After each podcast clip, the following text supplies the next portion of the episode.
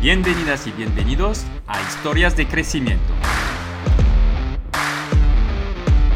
Emprendedores, deportistas y artistas se sientan aquí conmigo y nos cuentan a ti y a mí, sin bullshit, cómo han superado sus retos, pero también cada bache y cómo han gestionado todas las emociones que se encuentran por el camino.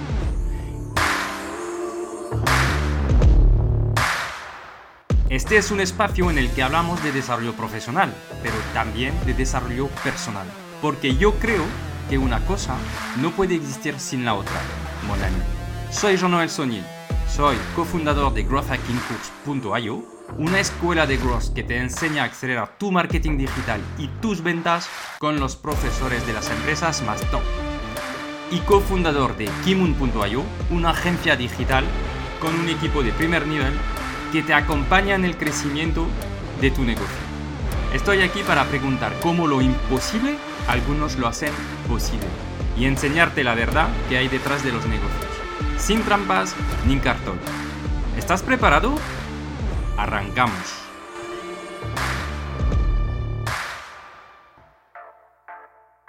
Bienvenidos y bienvenidas a un nuevo episodio de Historias de Crecimiento. Hoy es un día especial porque tengo un invitado especial que es Fernando Arencibia, cofundador de, o fundador de Abertec, um, pero también que es profesor de Business Strategy y Artificial Intelligence, es lo que tienes en tu LinkedIn, Fernando. Correcto, buenos días. Buenos días. Es, es especial porque como nos conocemos, Uh, tengo un y que tengo mucho respeto por lo que estás haciendo y cómo eres como persona. Sabes que es mutuo, así que encantadísimo de estar aquí contigo y hablar un rato. Gracias, pero, pero me inspiras mucho, ¿no? Entonces tengo esta parte emocional que, que está saliendo.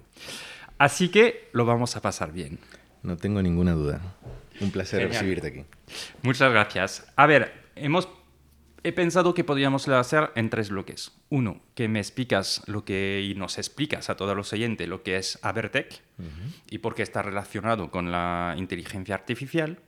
Y luego que entremos uh, bastante en detalle en temas de inteligencia artificial. La razón es que creo que tienes mucho conocimiento sobre inteligencia artificial, que me acuerdo que hace como dos años ya me pidieron Uh, speakers para un evento y, sí, y, que, y, que, te llamé y fuiste en speaker. Google, creo recordar, ¿verdad? Sí, en Google sí, Campus, ¿no? En Google Campus. Y, y, ahora mismo hay una explosión, pero tú lo has vivido mucho antes. Entonces, uh -huh. lo que me, me, me, interesa también es que vayamos hablando de um, por qué hay una explosión ahora, cuando realmente todo esto se ha preparado durante años. Uh -huh. Y vosotros tenéis la experiencia y podemos hablar de casos. Pero, como siempre en este podcast, vamos a empezar con cuatro o cinco preguntas para calentarnos. Me parece perfecto. El planteamiento y las preguntas y lo que quieras. Fantástico. Um, Fernando, ¿cuál es tu isla preferida para desconectar y descansar? Pues mira, esa es una pregunta trampísima, pero mi isla favorita en el mundo es sin duda La Gomera, que por cierto también es la tuya. Yo lo pasé súper bien en La Gomera. Gracias a ti. Y la conocí gracias a ti.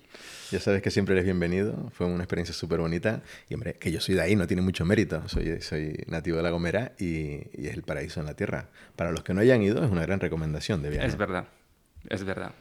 ¿Y cuál es tu fortaleza más importante? Pues mira, probablemente, eh, si me vas a permitir, dos. La primera, eh, el buen humor. Mantenerte siempre positivo y con un humor... Eh, que te permita divertirte de la vida, entretenerte, y por otra parte la constancia. Ok, confirmo que efectivamente, uh, o sea, la primera es, es segurísimo, y la segunda no tengo ninguna duda, cuidado. No, no, lo sé, lo sé, por eso estamos aquí después de los años que estamos, es decir, eso somos es. personas que perduramos, pre prevalecemos en el tiempo. Total. ¿Cuál es el riesgo más importante que has tomado? Vamos a ver, eh, es una pregunta interesante. Los riesgos más importantes que he tomado, eh, en términos empresariales, probablemente fue el momento en el que decidimos que, había que empezar con una expansión internacional de Aver. ¿Vale? Eso fue una, fue una decisión que quizás fue la primera que recuerdo como, ahí va, hay que dar este paso. A partir de ahí todo viene un poco rodado. De todas maneras, también te diré una cosa, probablemente por carácter, yo no tengo sensación de estar tomando riesgos inmensos cada vez que hago las cosas. Es decir, creo que es algo que puede estar muy bien, que podemos sacarle unos, unos beneficios que son superiores a los riesgos y sobre todo que la experiencia vital va a tener, va a ser importante o va a ser positiva. Entonces, nunca somos de aquellos que nos estamos valorando demasiado. Ok. ¿Por qué has querido ser emprendedor? Bueno, eso, es una pregunta, ayer lo estábamos hablando, ¿no? ¿El, emprendedor se hace o el emprendedor nace? Yo creo que hay un porcentaje muy importante del carácter tuyo, del, nacer, del llevar cosas para adelante, del que te guste de alguna forma ser eh, locomotora de proyectos, mm, sea grandes, pequeños, una cuestión vital. Incluso no tiene que ver con la empresa, pueden ser con otras cosas. Eh, el emprendedor es el que monta las, el niño que monta las travesuras en casa, tiene grandes papeles de ser el emprendedor. Em, para mí el, fue, una, cosa muy natural, muy, muy natural. Em, y de hecho yo he trabajado poquísimo para el mundo corporate. Eh, y de hecho, siempre que lo hice fue freelance. O sea, lo tenía, Pero ahora tenía son muy eh, claro. tus clientes. Que ahora son mis clientes. De, de, hecho, fueron mis clientes casi siempre. No, no, hubo ninguna duda de que era algo que quería entender. También tenía cierta tradición familiar en mis abuelos y en mis bisabuelos, pero realmente es una cuestión de carácter, sin duda. Ok. Uh, pues ahora te voy a, a, pedir de presentarte y de presentar Perfecto. el proyecto ¿no? Uh, que, que, que has creado. Pues yo me presento sin problemas. Bueno, ya te conté antes, mi nombre es Fernando Arencibia. Se escribe con C, pero yo soy canario, con lo cual se pronuncia con S. Eh, vengo de La Gomera y en el 86 decidí que, que, me iba a estudiar fuera de la isla y me vine a estudiar a Madrid. Me vine a estudiar eh, lo que entonces era licenciatura en informática, a pesar de que era exactamente igual que cualquier, que cualquier ingeniería. Entonces, eh, me vine para acá, y mi vida cambió radicalmente, lógicamente, vivir en un pueblo pequeño, en una isla perdida, pues comencé a vivir en una ciudad que en ese momento era, no era, no era comparado, con, comparado con lo que tenemos hoy en día en Madrid, pues no, no le llegaba ni al 25%, pero ya era culturalmente muy animada y era una ciudad que, que traía muchas cosas para el crecimiento personal. A partir de ahí eh, desarrollé una carrera técnica muy dedicada en temas de, de sobre todo gestión de datos, eh, como casi todos los que estudiamos informática, me puse a trabajar sin, sin haber acabado la carrera y inmediatamente comprendí que... que no, no has acabado la carrera. La acabé, la acabé posteriormente. Ah, vale, vale, vale. Esa es una historia muy divertida que otro día te contaré.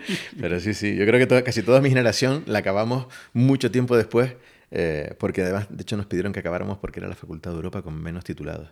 Porque al no tener necesidad de acabar porque nadie te pedía el título, pues entonces la gente no terminaba. O sea, teníamos la carrera hecha, pero nadie, nadie entregaba los proyectos y tal. Fue, una cosa muy divertida y al final todos lo tenemos. Yo creo que con cinco o seis amigos lo hicimos todos al mismo tiempo. Muy divertido. Eh, pero sí, sí, sí, sí, acabé. Ahora mismo creo que incluso el título ya no es licenciado en informática, sino es ingeniero en informática. No pero tengo, nadie no te lo idea. pregunta ahora, ¿no? Me lo preguntado nunca. Ni nadie me lo ha pedido nunca, ni he tenido que enseñarlo nunca. Entonces, ¿en qué momento decides sí. de, de, de, montar a, Entonces, a... ya te digo, pues, pues mucho tiempo después hice la mili, estuve trabajando un poco freelance, tal. Y en el 97 decidimos que, decido que, era una buena oportunidad, había una oportunidad en un cliente para el que estábamos trabajando que necesitaba que se constituyera una empresa. En principio era un vehículo simplemente para facturar, pero la realidad es que en mi cabeza ya estaba el hecho de, hacía tiempo que estaba el hecho de montar una empresa.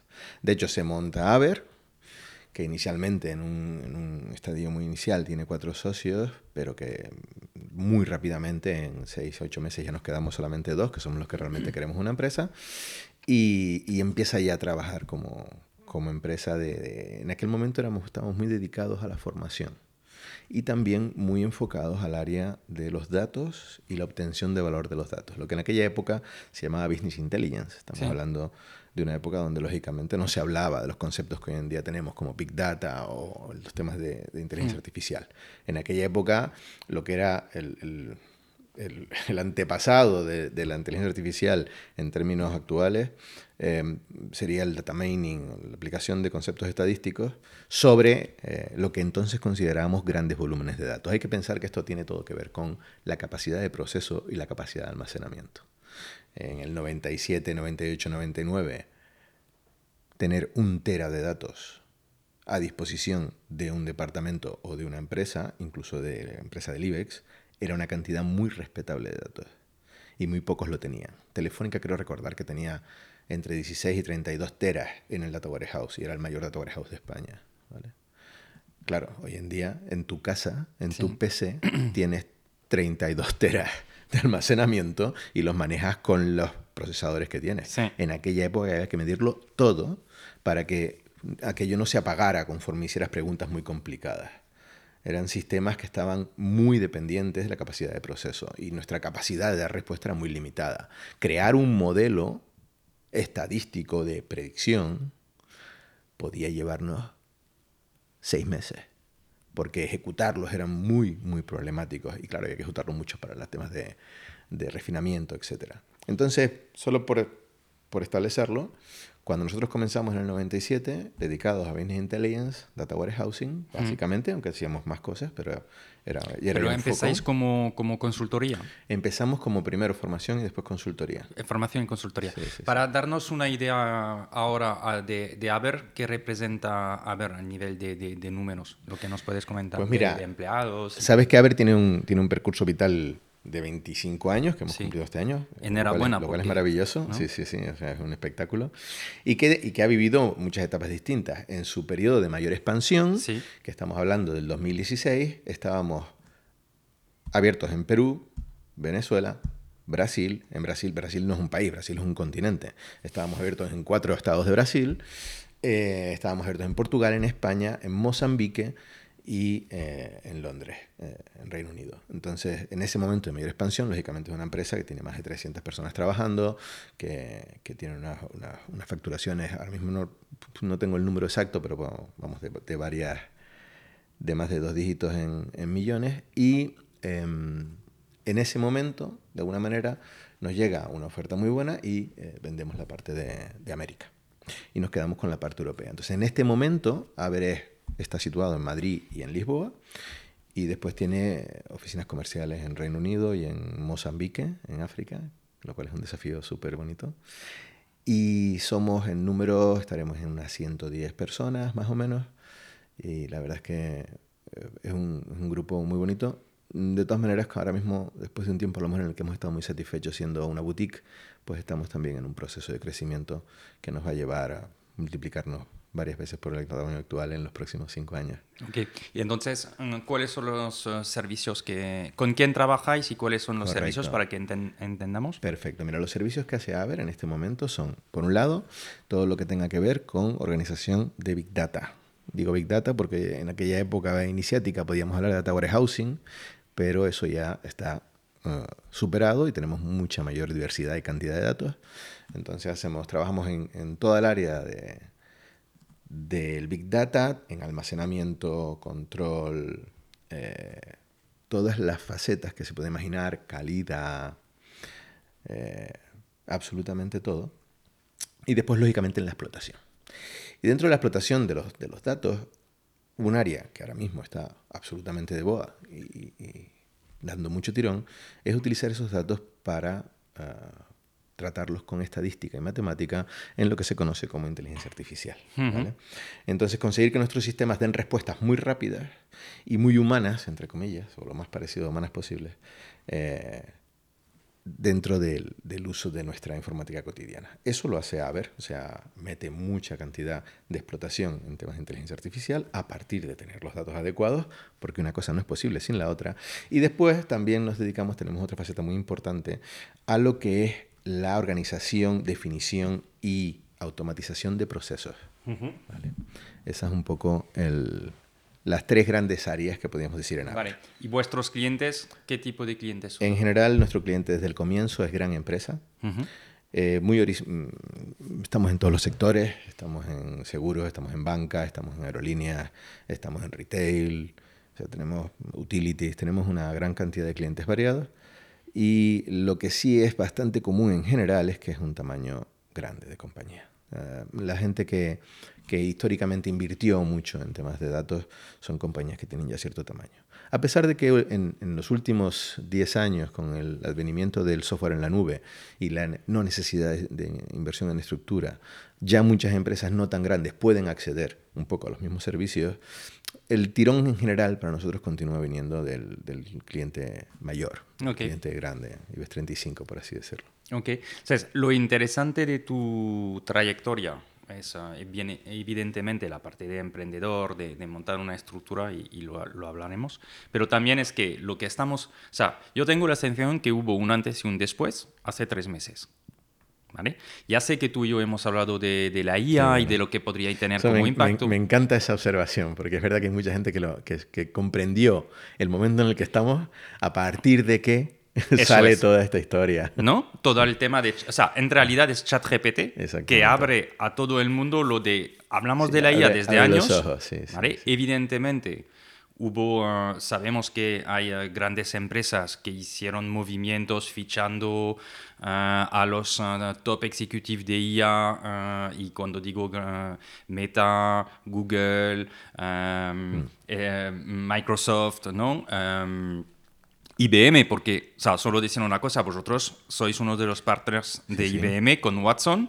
Sin duda. Eh, que seguramente es una, nos lo dirás, pero es una tecnología más orientada a empresas. Pero lo que hemos visto hace tres meses es todo lo que estábamos hablando de la IA, pues hay una adopción y el usuario, ¿no? Eh, que, yo me implico, uh, descubro que ya yo lo puedo usar esto que no solo son empresas grandes que analizan datos y que ya hay algoritmos, evidentemente, que lo usan, sino que yo puedo ir en ChatGPT uh, y utilizarlo como usuario. Mi hijo de 14 años lo hace y, empieza a hacer sus deberes con ChatGPT y mi mujer lo usa. ¿vale? Entonces, esto es una democratización de la tecnología y hay un antes y un después. Sin duda. Sin duda. Y es sobre todo un toque de campana tremendo para que la gente se dé cuenta del momento que vivimos. O sea, hay, hay cierta eh, sensación de que vivimos en el mismo estadio tecnológico que hace 5 o 6 años y no es verdad. Es decir, en los últimos 5 años la evolución tecnológica ha sido brutal. Y estamos en, eh, imagínate, es como si nos estuviéramos montando en un cohete, porque en breve, en breve es para los próximos 10 años, si guerras y crisis varias nos lo permiten, el avance va a ser eh, varias veces lo que hemos visto en el último siglo. O sea, estamos en un momento donde puede haber una super expansión de todas las tecnologías. ¿Qué ha ocurrido? Esto es muy divertido. ¿Desde cuándo se lleva trabajando en uno de los aspectos de la inteligencia artificial, que es el trabajo en lenguaje natural? Pues hace mucho tiempo que se está trabajando en lenguaje natural, en reconocimiento, sentimientos, búsquedas, etc. Pero hasta ahora nadie había sacado una tecnología que efectivamente pusiera el dedo en que todo el mundo lo puede utilizar y todo el mundo puede decir, ahí va.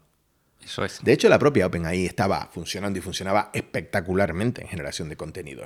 Para los que trabajamos un poco con ella, no ha sido una sorpresa lo del, su último éxito. Porque ya era brutal. O sea, era una cosa que tú le ibas perfilando con cinco o seis eh, preguntitas y incluso pues podía también manipular ligeramente el algoritmo y, sale brutal. Ese ha sido un golpe general para todo el mundo, pero no significa que ahora, justo hoy, o hace tres meses, eh, es cuando estemos listos, ¿no? Hace, hace tres meses alguien ha sacado un producto que todo el mundo puede ver y usar. Tú imagínate que eh, Siri, Alexia, todos estos... Eh, sí.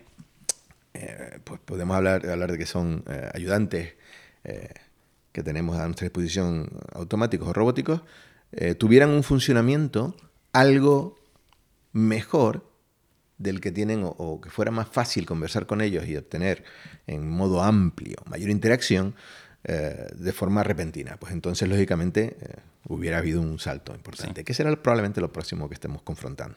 ¿vale?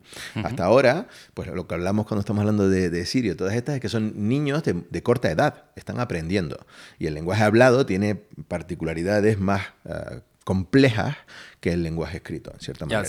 sinceramente, Siri es, eh, eh, es, es, más de, de, reírnos de sus respuestas que otra cosa. yo no lo he visto mejorar mucho, la verdad. es que de hecho no lo usó casi nada, que es una pena. Correcto. Porque sus respuestas son bastante malas. Correcto. Se ha quedado, son proyectos que de alguna manera están buscando tenemos un impacto de unas tecnologías que eh, teníamos expectativas y realmente no nos han satisfecho. Eso es, y de repente una.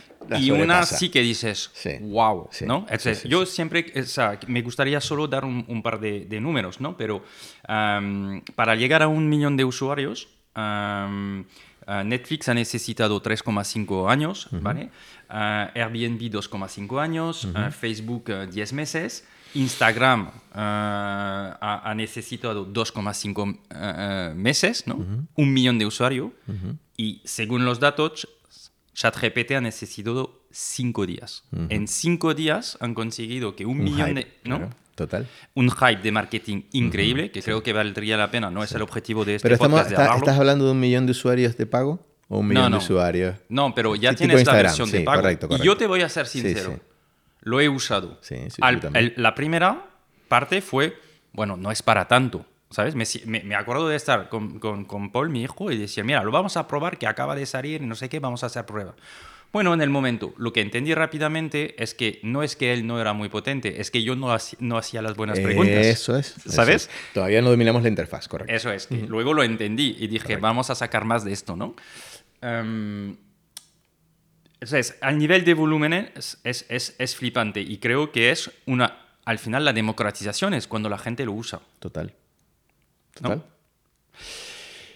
Y luego lo ves que también no solo es texto, que también hay imágenes que cada vez salen más y ya hay una aceleración que estamos viendo de las herramientas que se van conectando ah, y que usan también esas plataformas. Totalmente de acuerdo. De hecho, lo que te digo, o sea, el próximo impacto muy probablemente sea en la interacción hablada.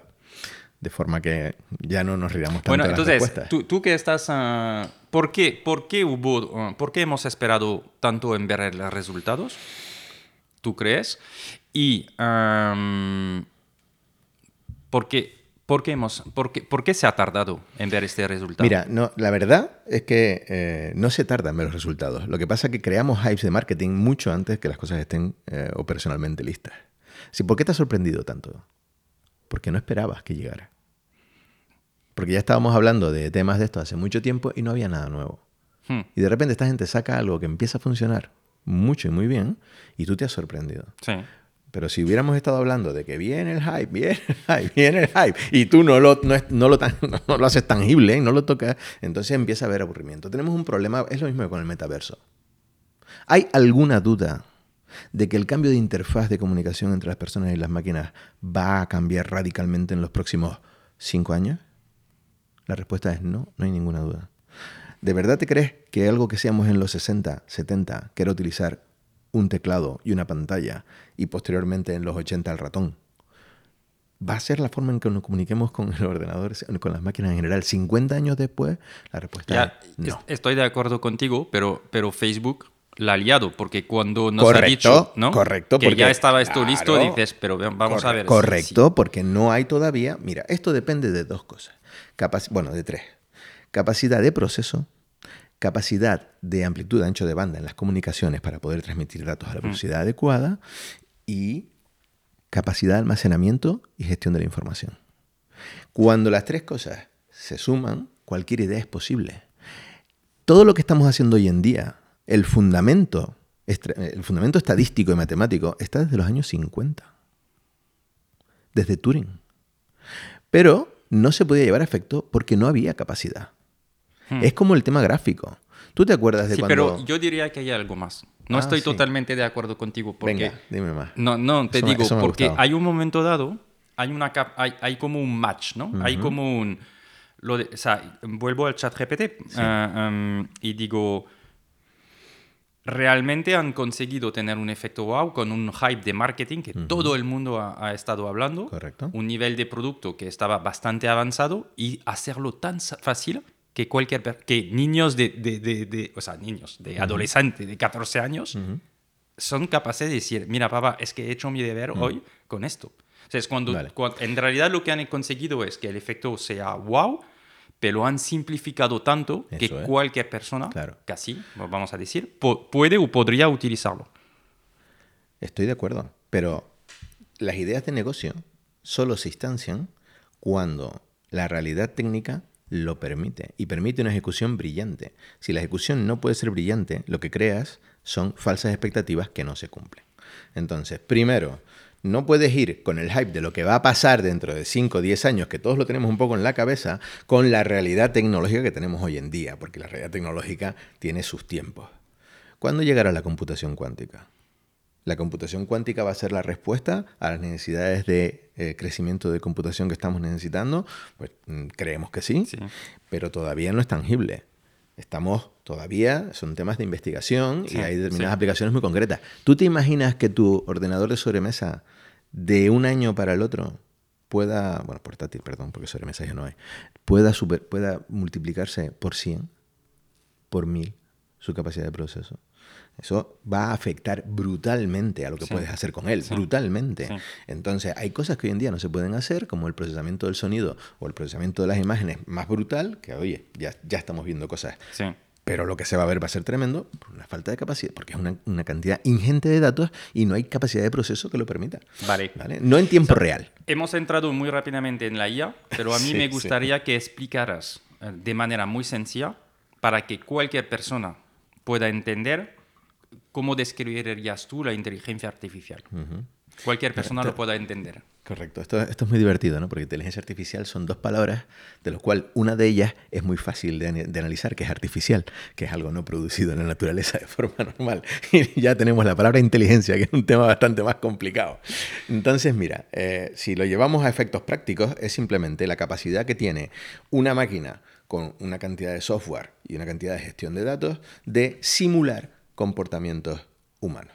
¿Vale? A tal punto que en su momento se habló del test de Turing que fue lo que se usó. Oye, si, una máquina es capaz de mantener un diálogo contigo y tú durante cierto tiempo no eres capaz de decir si es una máquina o es un humano, es que se está comportando en términos de inteligencia artificial de forma ah, correcta. ¿Por qué? Porque tú no eres capaz de decir si aquello es un humano o no lo es. Sería el test de Turing para pasar.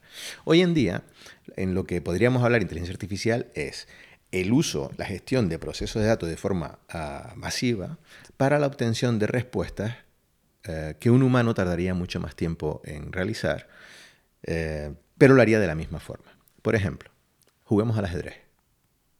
¿Cuánto hace que un humano no le puede ganar a una máquina? ¿Por qué? Porque el ajedrez es un juego de punto de ensilladura donde si a partir del primer movimiento se pueden realizar todas las combinaciones posibles hasta llegar al final. Un humano tiene una capacidad limitada de llegar a eso. Y una máquina, una vez que se consiguió que, se- que llegáramos a la profundidad absoluta, pues entonces ya no, no, hay, no hay misterio. No, no voy a perder, lo más que voy a hacer es llegar a tabla. Eh, o por lo menos la, la técnica dice eso. Pero juega contigo. Y juega contigo de una forma que tú dices, "Joder, qué tío, qué tío más bueno jugando. A partir de ahí está actuando en términos de conseguir el resultado con una inteligencia artificial, porque para ti no hay diferencia si estás jugando con un humano o estás jugando con una máquina. En relación a toma de decisiones, por ejemplo, análisis. Hoy en día, gran parte de las tomas de decisiones que se hacen de pequeñas decisiones sobre un conjunto de datos muy concreto se realizan de forma automatizada por un algoritmo de inteligencia artificial, que antiguamente hubiéramos llamado un algoritmo de data mining y hoy en día lo llamamos inteligencia artificial. Porque el comportamiento de la máquina sustituye, entre comillas, sustituye al que podría tener un humano. Y para ti no hay diferencia, hay un razonamiento.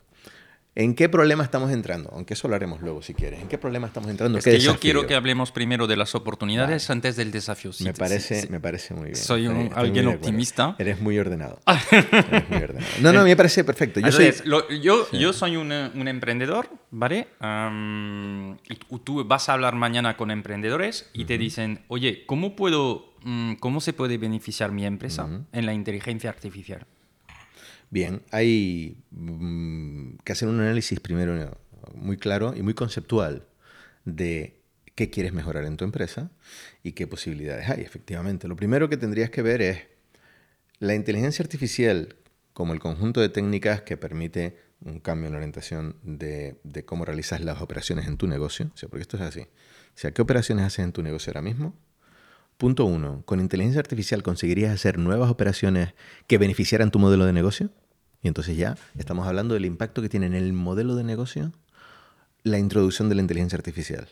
Y después estaría simplemente yo, mi modelo de negocio lo mantengo y simplemente lo mejoro incorporando rapidez, calidad a través de la inteligencia artificial. Mecanismos de negocio, por ejemplo, muy simples en relación a la industria. La industria, nosotros estamos ayudando a varios grupos industriales. eh, eh, Si nos puedes dar ejemplos. ¿no? Sí, lo tenemos, si lo tenemos puede- publicado ahora mismo, es, es uno de los, de los grandes proyectos que hemos hecho el año pasado. Haber eh, ha hecho una colaboración con el grupo Volkswagen, un pequeño grupo industrial que se dedica a la construcción de coches. sí. Y el desafío fue cómo podemos mejorar nuestra capacidad para saber cuándo un coche saliendo de fábrica necesita determinados tests manuales o su probabilidad de, no necesitarlos es mucho mayor. ¿Cómo puedo concentrarme en el conjunto de unidades que salen, que tienen más ah, capacidad o son más susceptibles de tener un problema, para en esos hacer más incidencia? en las pruebas manuales. Con lo cual ahorrar... Es decir, estás anticipando... Exactamente. Y ahorras una barbaridad en costes en, revisión general, ¿no? O haces un, un, patrón. Entonces tú creas, recoges todos los datos de la industria y realizas modelos, evidentemente no, no puedo contar la receta mágica, pero realizas una serie de modelos que te van a dar pistas sobre qué unidades fabricadas necesitan un análisis manual y cuáles no. Vale, en este caso estamos em, en un caso donde em, vas a reducir costes. Vas a optimizar. Eso es. Vas a optimizar el resultado. Vas a anticipar riesgos, vas, a reducir costes, ¿no? Y no cambia el modelo de negocio. No cambia el modelo de negocio. Tú mejoras tus procesos con la inteligencia artificial. Eso es. Digamos que ese es probablemente el estadio en el que primeramente hay que entrar. Cuando tú eres empresario y necesitas mejor y si necesitas cómo voy a cambiar esto, pues efectivamente, necesito primero mejorar lo que tengo. Sí. Sería lo más... O sea, en realidad hay dos cosas, ¿no? Podríamos decir, hay, ¿cómo puedo hacer más negocio? Eso es. ¿No? Con nuevos productos, nuevos este servicios. eso es, nuevo producto, nuevo servicio. Hay una ruptura, va a haber una necesidad de utilizarlo. Correcto. Y por otra parte, ¿cómo puedo mejorar, ¿no? O reducir mis costes, reducir mis riesgos, uh, uh, mejorar mi productividad interna o, de, de, equipos de empleados. Absolutamente. ¿No? hay, dos ejes, ¿no? Eso es, totalmente. Entonces, bueno, tú tienes que analizar, lo primero que tienes que poner encima de la mesa es, un, lo primero, esto no hay magia. Es lo mismo que siempre. O sea, cuando, cuando aparecieron las, las, máquinas en la revolución industrial, hubo que hacer esta misma aproximación. Cuando aparecieron, cada vez que hay una, una tecnología disruptiva, hay que hacer esta misma aproximación. Voy a tener que cambiar cómo cambian mis procesos y los puedo mejorar. Y si, y si, la, y si el coste-beneficio me resulta favorable. Y después, esto va a impactar en mi modelo de negocio. Va a venir competidores con otro producto y me van a quitar del mercado, me van a sustituir, un típico análisis de Porter. Bueno, pues eso es permanente. Lo primero que te tienes que sentar es a nivel de estrategia de la compañía, de estrategia de producto, de estrategia de servicio. no, no, me voy a convertir en una compañía de inteligencia artificial. A nivel de marketing está muy bien. Esto, esto tengo conversaciones con emprendedores que me dicen, oye, que es, que es que nos tenemos que meter. Claro. Entonces, ¿qué les dirías? Pues la primera cosa es sí, pero el primer, la primera aproximación es a partir de la estrategia, del análisis de tu estrategia y modelos de negocio. O sea, esto no deja de ser una herramienta más.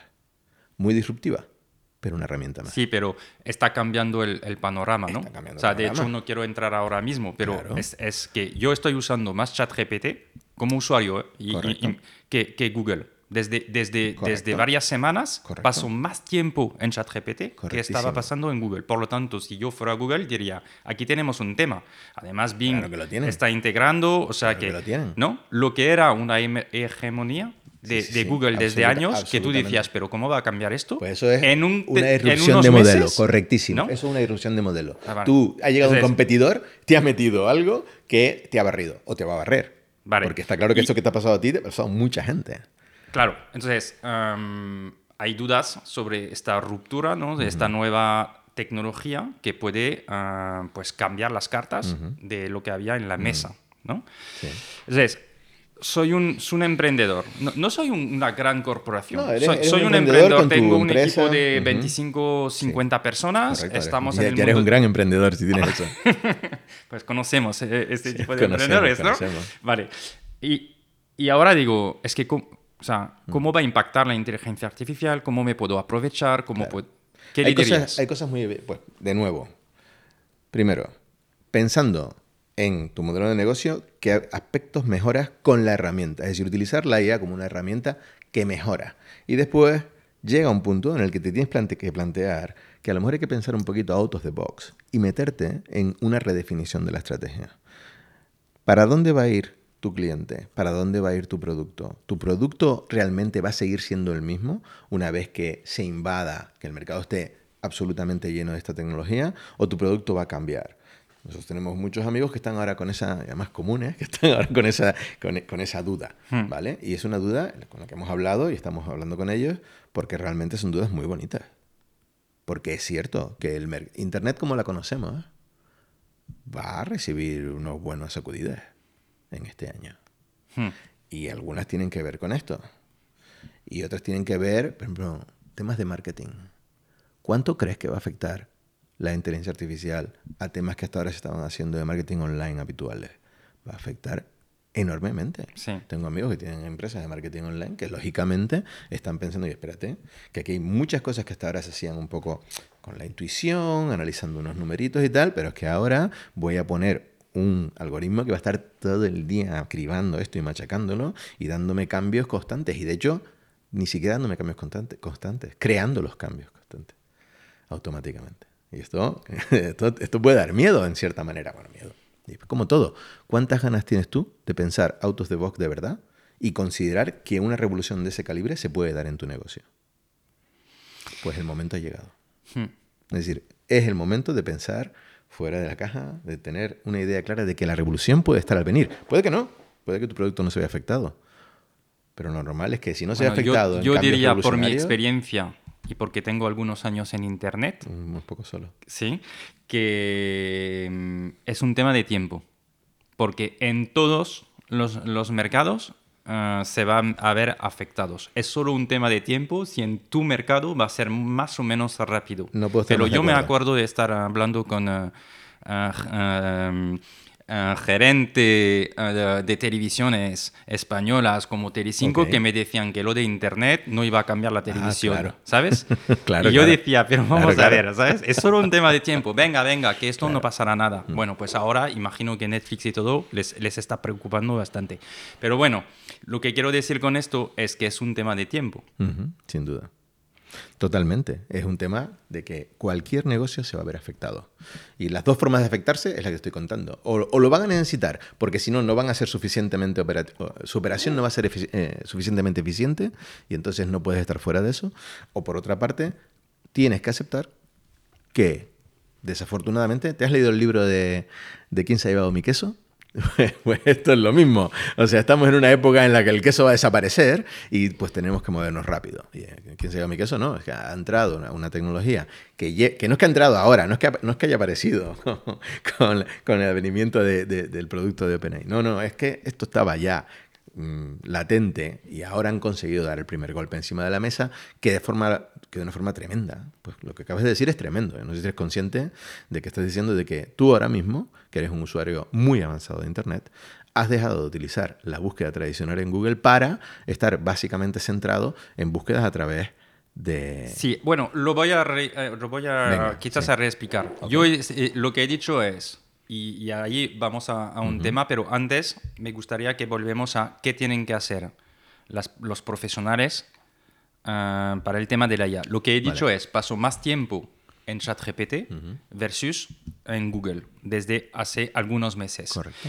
Ahora, creo que la búsqueda ChatGPT no me va a dar cosas de búsqueda porque está limitado, no está conectado a Internet y me dice... Preguntas muy específicas que te responden. En mi productividad, en mi generación de contenido, en hacer resúmenes de reuniones y todo esto, me está ayudando ChatGPT. Ahora, si voy a buscar una información de hace dos horas, sigo con Google. Lo que pasa es que Bing está intentando de mezclar los dos para dar un, mejor. Pero antes de esto... Venga, ¿qué hay que hacer? ¿Qué hay que hacer? hay que buscar ayuda. Tú no puedes quedarte cruzado de brazos pensando que con lo que puedas aprender en los vídeos de YouTube, lo que puedas aprender en, en tu... En tu nuestra, todos los emprendedores somos un poco autodidactas, lo intentamos. Es, es fantástico, pero hay que buscar ayuda. Porque esto no es... A ver, la inteligencia artificial no cae del cielo. Tú tienes que tener una base. Tienes que haber tenido un tiempo para organizar tus datos. Tienes que tener datos acumulados históricos que puedan ayudar. Tienen, o sea, una cosa es que aparezca un producto externo, como ChatGPT, que en este caso nos está ayudando. Y otra cosa muy distinta es que tú en tu negocio en tus procesos vayas a utilizar eh, inteligencia artificial para mejorar. Pero eh, busco ayuda de qué forma. Me levanta el teléfono y me llama. pues. para a, Fernando, pero, claro, pero rápido porque no sé si va a poder atender todas las, las llamadas. pues para eso estamos empresas como Avertec que llevamos metidos en esto 25 años y tenemos una orientación. La gente muchas veces oye de esto y piensa que es magia y va a caerle una magia. No. Estos son organización de datos, organización de procesos, aplicación de algorítmica. Y a partir de ahí salen combinaciones que puedes decir, es que mi producto tiene que evolucionar por aquí, porque es a donde va. Y antes no podía, porque hay veces que un producto, un proceso requiere un tema manual. Y yo puedo atender a determinado número de clientes a partir de que es un tema natural, perdón, manual. Pero si estoy haciéndolo con un cacharro que funciona en paralelo, con una capacidad de proceso brutal, a lo mejor es que mi negocio lo que tiene que hacer es dejar de ser local y narrow, sino tiene que ser estrecho y focado. Y a lo mejor tiene que ser mucho más amplio y puedo atender a mucha más gente. Es decir, que a lo mejor es que es un tema desde temas de dimensión a temas de definición de producto el tema es que hay, preguntas, hay, cuestiones que te estaban bloqueando que se van a desbloquear. Y eso quien lo sabe es quien tiene el producto. Es el famoso de, ay, si yo pudiera. Ese ay, si yo pudiera, la tecnología te va diciendo que ya puedes y tienes que desbloquear. Solo. Pero entonces, ¿por qué, por, qué, ¿por qué, no hay más empresas que ya lo, lo han hecho antes? hay, muchas, hay muchas empresas haciéndolo. Sí muchas empresas haciéndolo y sacando partido de esto. vamos a ver, en, cualquier, en cualquier empresa con cierta acumulación de información, la inteligencia artificial se lleva usando. Eh, no, te voy a decir que décadas, porque entonces no se llamaba inteligencia artificial, pero hay décadas. Pero hay muchas que no la están utilizando, porque sigo recibiendo cada día gente que me llama para ver si quiero poner placas solares en mi techo y hace ya años que las tengo y digo, a ver, aquí, hay un problema. aquí hay un problema de conocimiento y tal. Ustedes, no, no están estoy bromeando, No, no, pero te entiendo perfectamente. Digo, por una parte estamos muy avanzados, pero por otra... Mm, Correcto, hay partes en las que se está muy avanzado, pero el uso no se extiende generalmente. Bueno, esto es una cuestión, a veces también es una cuestión de lo que te decía antes del, del coste y, de, y de la, del beneficio. Si yo en un momento dado sé que cuando llamo para pulirme al mercado mm, a, todo el mundo a ver si quiere cambiar de una línea de una línea o de un servicio de gas o de una línea a otra o de teléfono de comunicaciones. Y, lo que hago es yo barro con todo con todo lo que tengo pues a lo mejor no estoy considerando el coste de que según me estoy diciendo mi marca y te estoy molestando a las 10 de la noche digo es que no te voy a volver a contratar nunca en la vida eso es bueno pues eso históricamente pues ahora mismo los análisis que se hacen, probablemente cuando las empresas lo siguen haciendo, es que el análisis estadístico es molesta a la gente porque lo que da resultado no es inventarlo, sino es sacudirles aquí con, toda la fuerza de, alguien que los llame. Oye, ellos tendrán obviamente sus resultados y sobre esos resultados lanzarán nuevas campañas.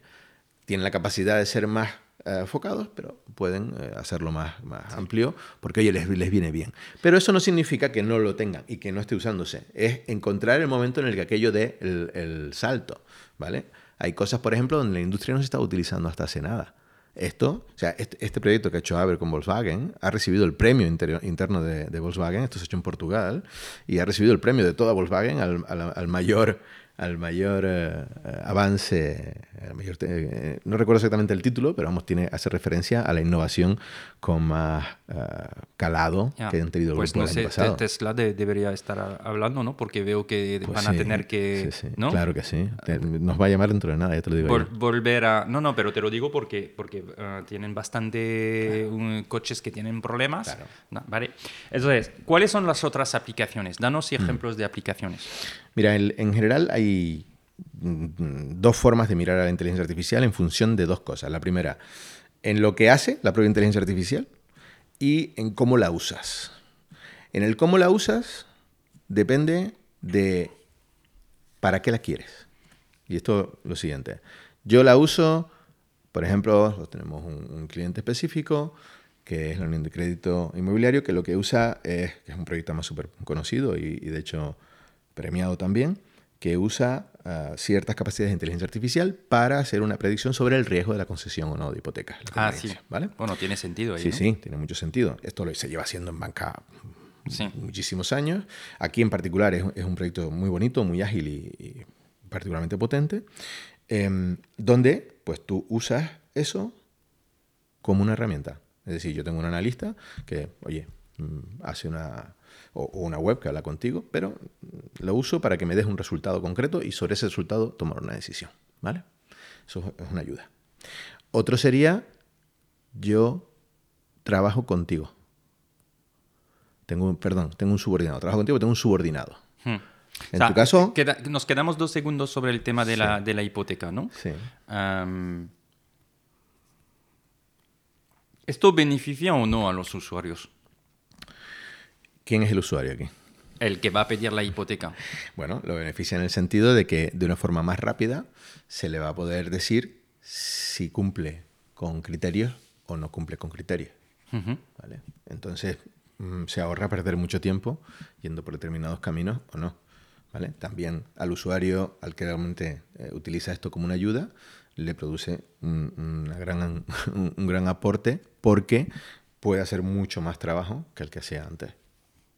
Pues, puedes atender a mucha más gente y de forma más precisa. Ok. Entonces, tú dices, no, es que la persona la están, la están analizando, pero es que te están analizando siempre. O sea, a ti te da igual que sea una persona que mire o que haya una regla. ¿Y aquí necesitas muchos datos o si simplemente te conecto mis Depende, cuentas vas a sí, tener suficientemente sí, con información? Eso, de... Con eso suele ser suficiente. Es lo, lo mismo que normalmente te pide un analista humano es lo que necesita esto. No necesita nada diferente. Con esa cantidad de datos es suficiente para, hacerte, eh, para darte unas respuestas que pueden hacer lo que te sea. Es una herramienta que yo uso. Oye, veo los resultados y no es que a lo mejor considere esos resultados como definitivos, pero eso ya me ayuda a mí a hacerme una opinión a partir de, o sea, es- una- me quita todo el análisis preliminar. O no, o lo utilizo como ya de entrada una- un valor de decisión. Eso ya es una cuestión de cómo yo utilizo la herramienta. Pero entiendes que es una herramienta, ¿vale? Que estoy utilizando para apoyarme. Em, en tu caso, tú estás utilizando una herramienta. Cuando usas ChatGPT para realizar una serie de consultas, Sí. estás, haciendo una, estás utilizando una herramienta. ¿Vale? Bien. Después estarían los que pretenden ser eh, ayudantes tuyos, subordinados tuyos, alguien con quien hablas, tipo Alexia, tipo Sí. Siri. Tú hablas con ellos y deberían resolver cosas más generales. ¿Cuál es el problema de eso? No se consigue, no se ha conseguido todavía mucho avance porque es muy, eh, eh, digamos que la inteligencia artificial es buena cuando hay una aplicación estrecha, focalizada. Cuando es una aplicación muy amplia, hay que ir, es lo que decías tú antes, no es que tengo que hablar mejor y tengo que expresarme mejor, porque, Sí, porque ahí donde trabaja bien la inteligencia artificial. En foco. Todavía, todavía no tenemos tanta capacidad de proceso ni, ni tanto acceso eh, a volumen de datos como para eh, que eso sea como charlar entre tú y yo. ¿Vale?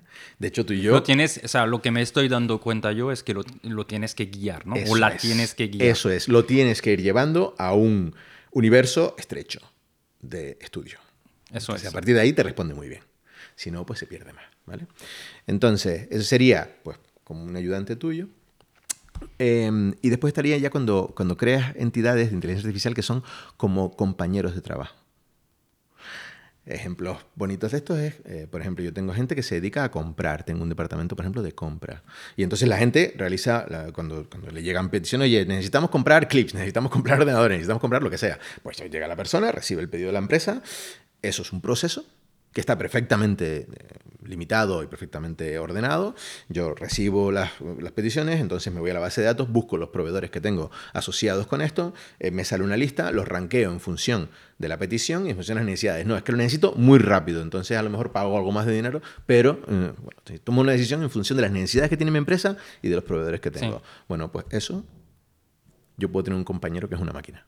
Sí. Pero eso es más una automatización, ¿no? una automatización con dos o tres algoritmos de inteligencia artificial en determinados puntos que toman decisiones. Y entonces lo que he creado es una inteligencia artificial que es mi compañero de trabajo. ¿Entiendes? Si yo soy, si yo soy un comprador, Mm. Y- esa inteligencia es otro comprador que trabaja a mi lado. Vale, y Fernando, ¿cuánto me costaría de poner esto en marcha? Bueno, depende un poco del, Sí. del tipo de, Pero- de pero- esfuerzo, pero no es una cosa ¿De que ahora mismo esté fuera de la... ¿De, de, de millón, de, mil, de centenares de miles, de decenas de miles? No, proba- probablemente sí estemos hablando de, de- un proyecto de, de varios centenares de miles, pero no muchos. Depende muchísimo. Habría que hacer el análisis de cómo tienes el proceso, de cuánto hay que levantar, pero es para que tengamos tal, una pero para idea que te hagas una idea, yo mm, en este momento, eh, tirándome a la piscina absolutamente, te diría que mm, a partir de entre, entre 70 y, y 300K tienes para un amplio rango para hacer determinadas automatizaciones de procesos sin ninguna duda y sin ningún problema. Claro, todo depende ya de la Del proyecto. del proyecto y de todo. Pero no estamos hablando de millones. y del no, no. No estamos hablando de millones. y cuando, eh, cuando est- ah, hacéis este tipo de, de proyecto, luego, ¿qué tecnología usáis? Eh, En este caso, ¿es Watson o hay otras en este momento eh, está muy diverso. Es decir, por ejemplo, un proyecto como este, donde esto que estamos creando, un, entre comillas, un compañero de trabajo, requeriría, por un lado, tecnologías para controlar los procesos. Probablemente estemos hablando de tecnologías BPM y eso ya depende mucho de, cuál del mercado queramos usar. Podemos usar IBM BPM, podemos usar Appian, podemos usar... Hay muchas en el mercado dependiendo también de la línea. Hay, hay clientes que ya tienen su software para eso y lo hacen y hay clientes que no y entonces eh, recomendamos. Nosotros, como ya sabes, en general, aquí en España somos muy partner de IBM, consideramos que tiene una tecnología muy adecuada y durante muchos años hemos, sido, hemos estado muy ligados.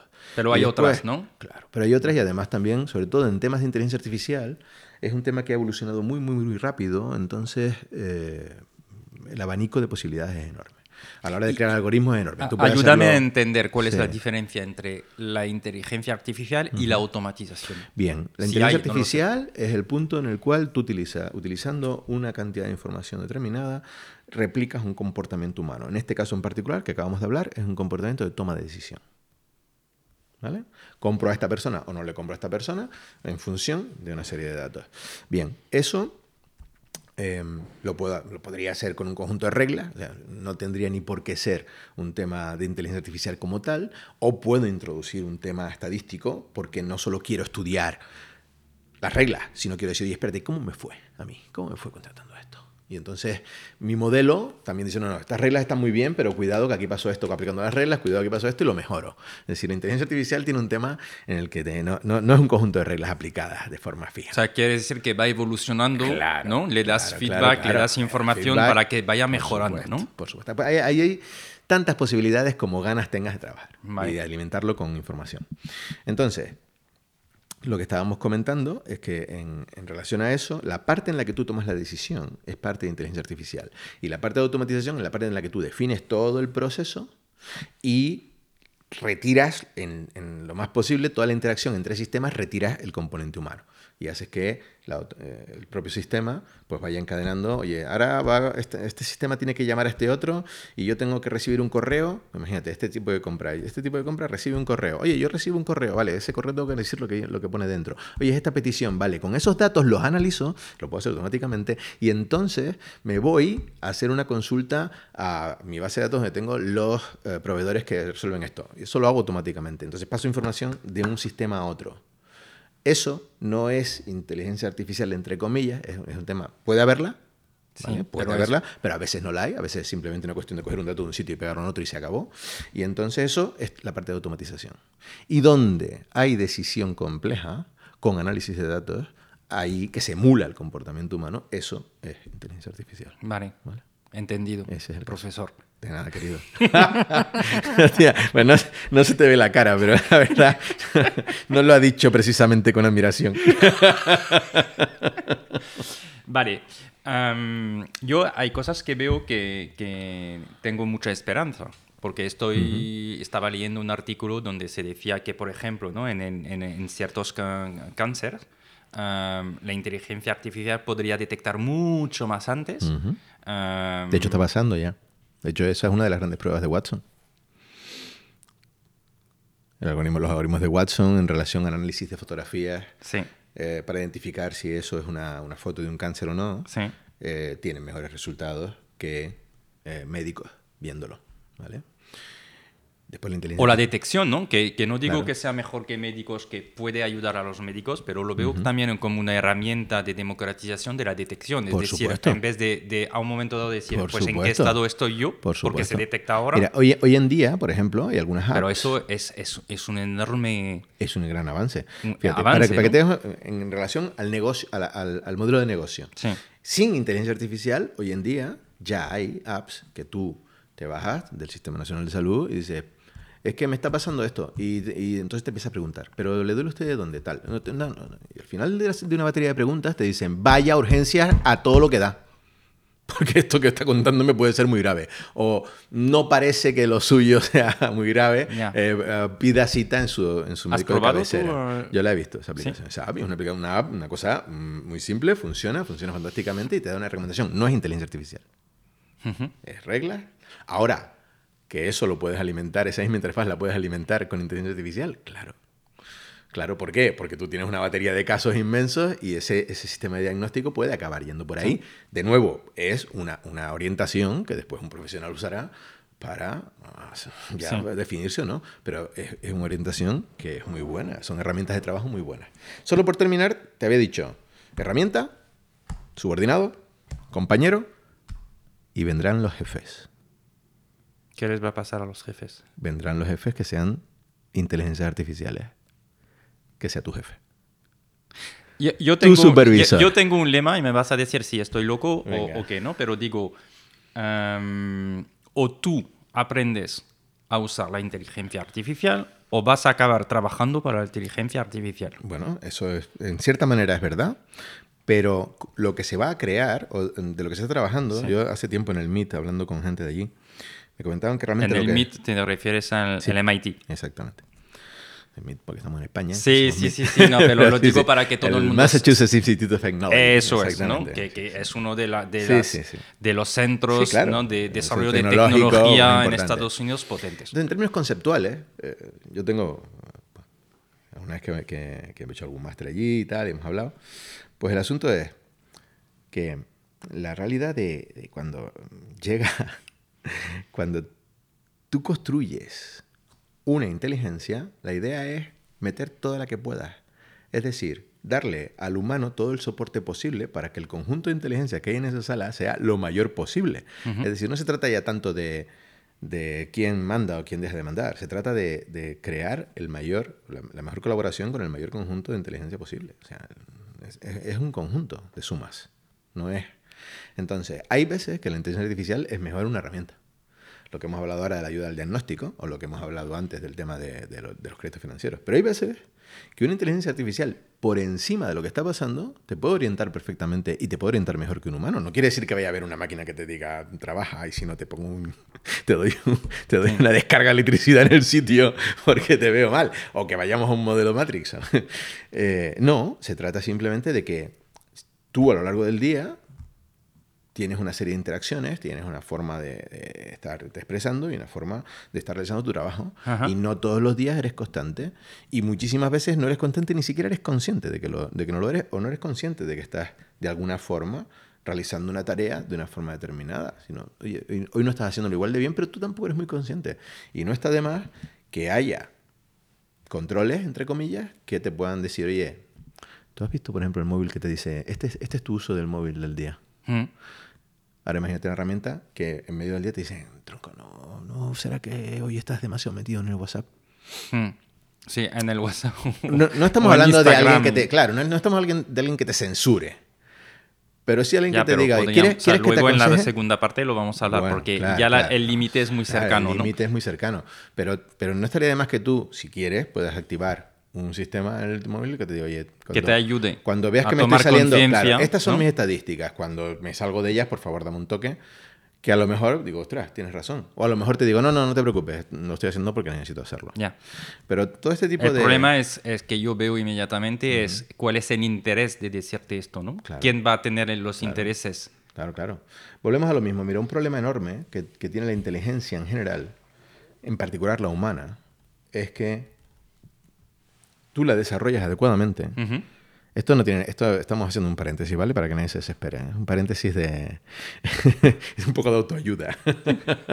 Dice, mira, eh, la inteligencia humana se desarrolla cuando tú le pones foco a las cosas y no te eh, entretienes. Sí. ¿Vale?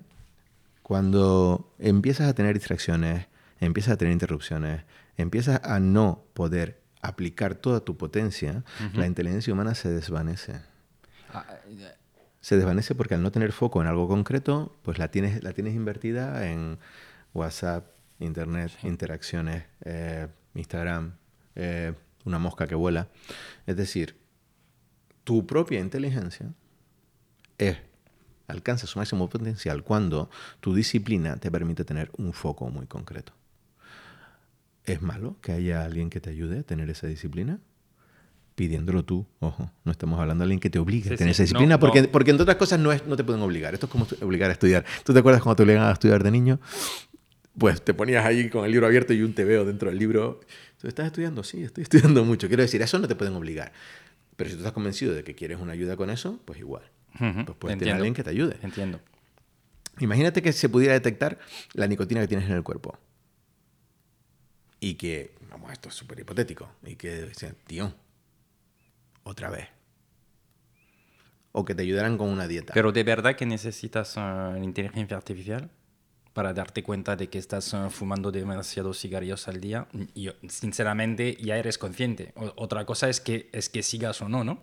¿Qué tal si, eres, si en el momento en el que tú estás tomando la decisión de, porque en el caso del móvil lo entiendo, ¿no? que, a veces dices, yo a mí me pasa, ¿no? De mirar y decir, a ver, Ah, me he pasado mucho tiempo aquí en... Por eso, de hecho, ah, había cortado redes sociales, porque decía, es que primero no me siento tan bien como, como se me lo está vendiendo, y segundo, ah, me paso tiempo aquí que podría aprovechar para, hacer otras, cosas. claro.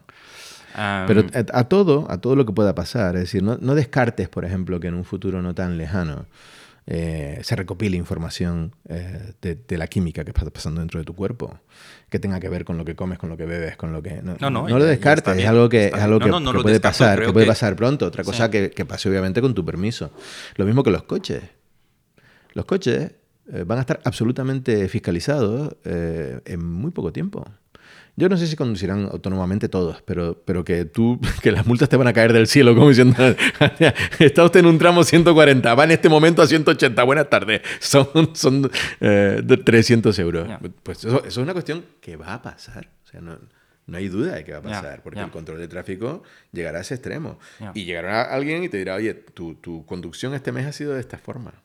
O la conducción de este vehículo, si no está relacionado contigo, que no te preocupes, ya, se inventar algo para que asocien a que eres tú el que está con una huella de tirar o lo que sea, que eres tú el que está eh, conduciendo, pues vendrán esos análisis.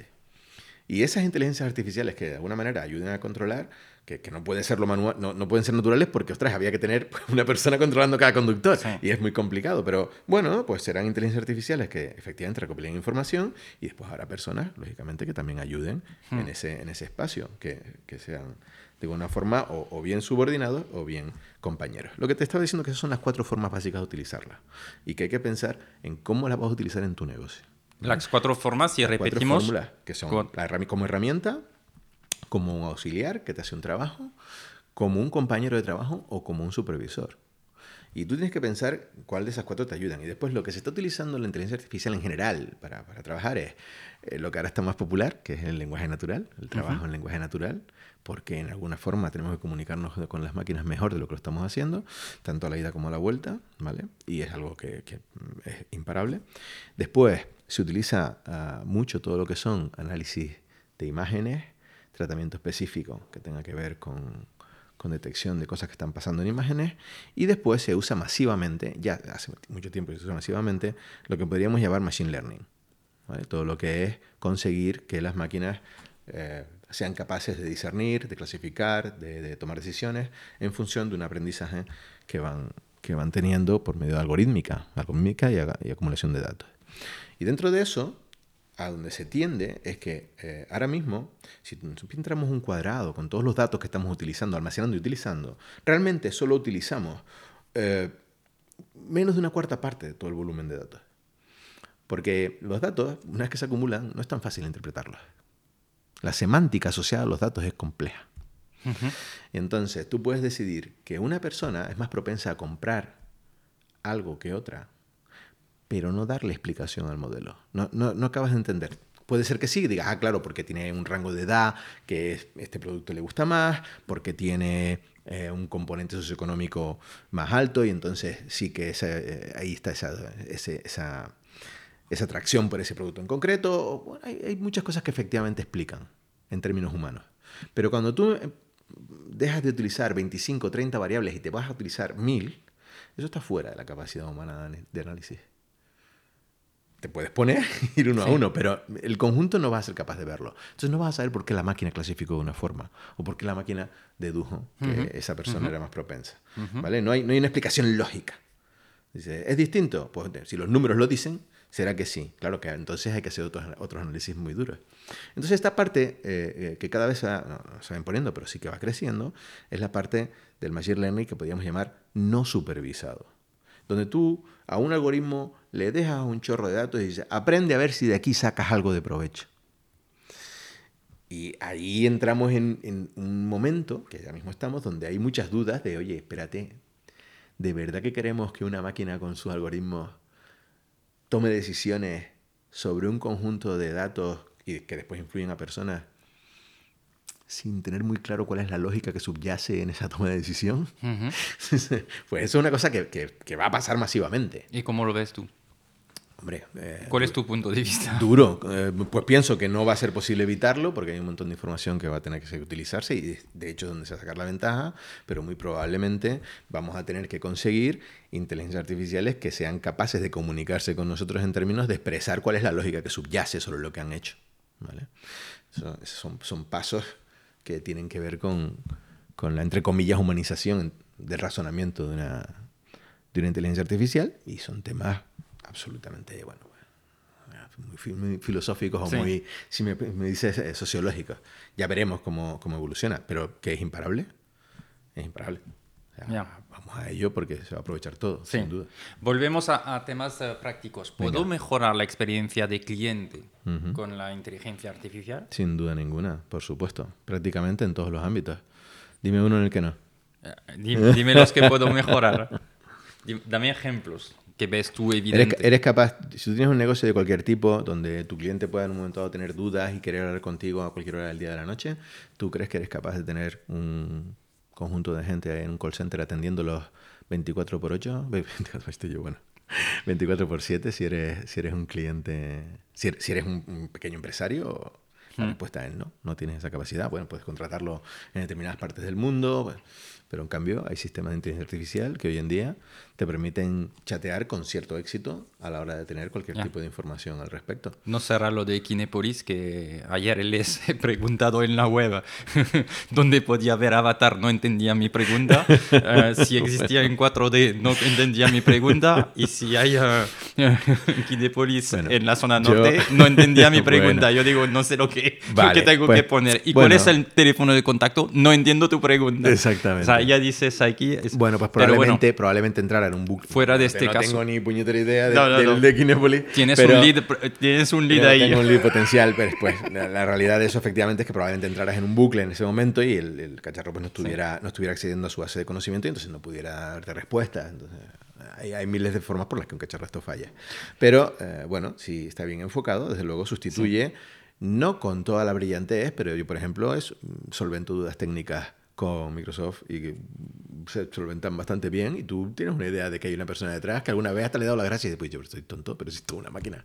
Este es un chat y yo aquí agradeciéndole a la persona como si fuera Paco que está detrás del S. Y, sí, pero ¿tenemos que dar gracias o no? Cuando se hace ¿A la una inteligencia artificial? GPT... Sí, si, si, te, si el tío te responde adecuadamente, tú querías normalmente. Por eso te pregunto, porque yo creo que, hay mucha gente que, se pregunta, ¿tengo que decir gracias? ¿Qué quieres que aprenda? Yo, ¿Qué quieres que la máquina aprenda? Sí, sí, es una buena pregunta. ¿Quieres, que aprenda a ser amable? Sí. Pues bueno, lo que creo yo es que cuando eres amable en la vida, consigues más. Yo también lo creo. ¿no? Entonces digo, aunque sea una máquina, claro. quizás si, si, se no, si ve que yo soy amable y, que cuando, y que cuando va por el buen sentido le digo, oye, que me mola tu idea. Yo le he dicho. O sea, eh, eh, le he pedido creatividad, ¿no?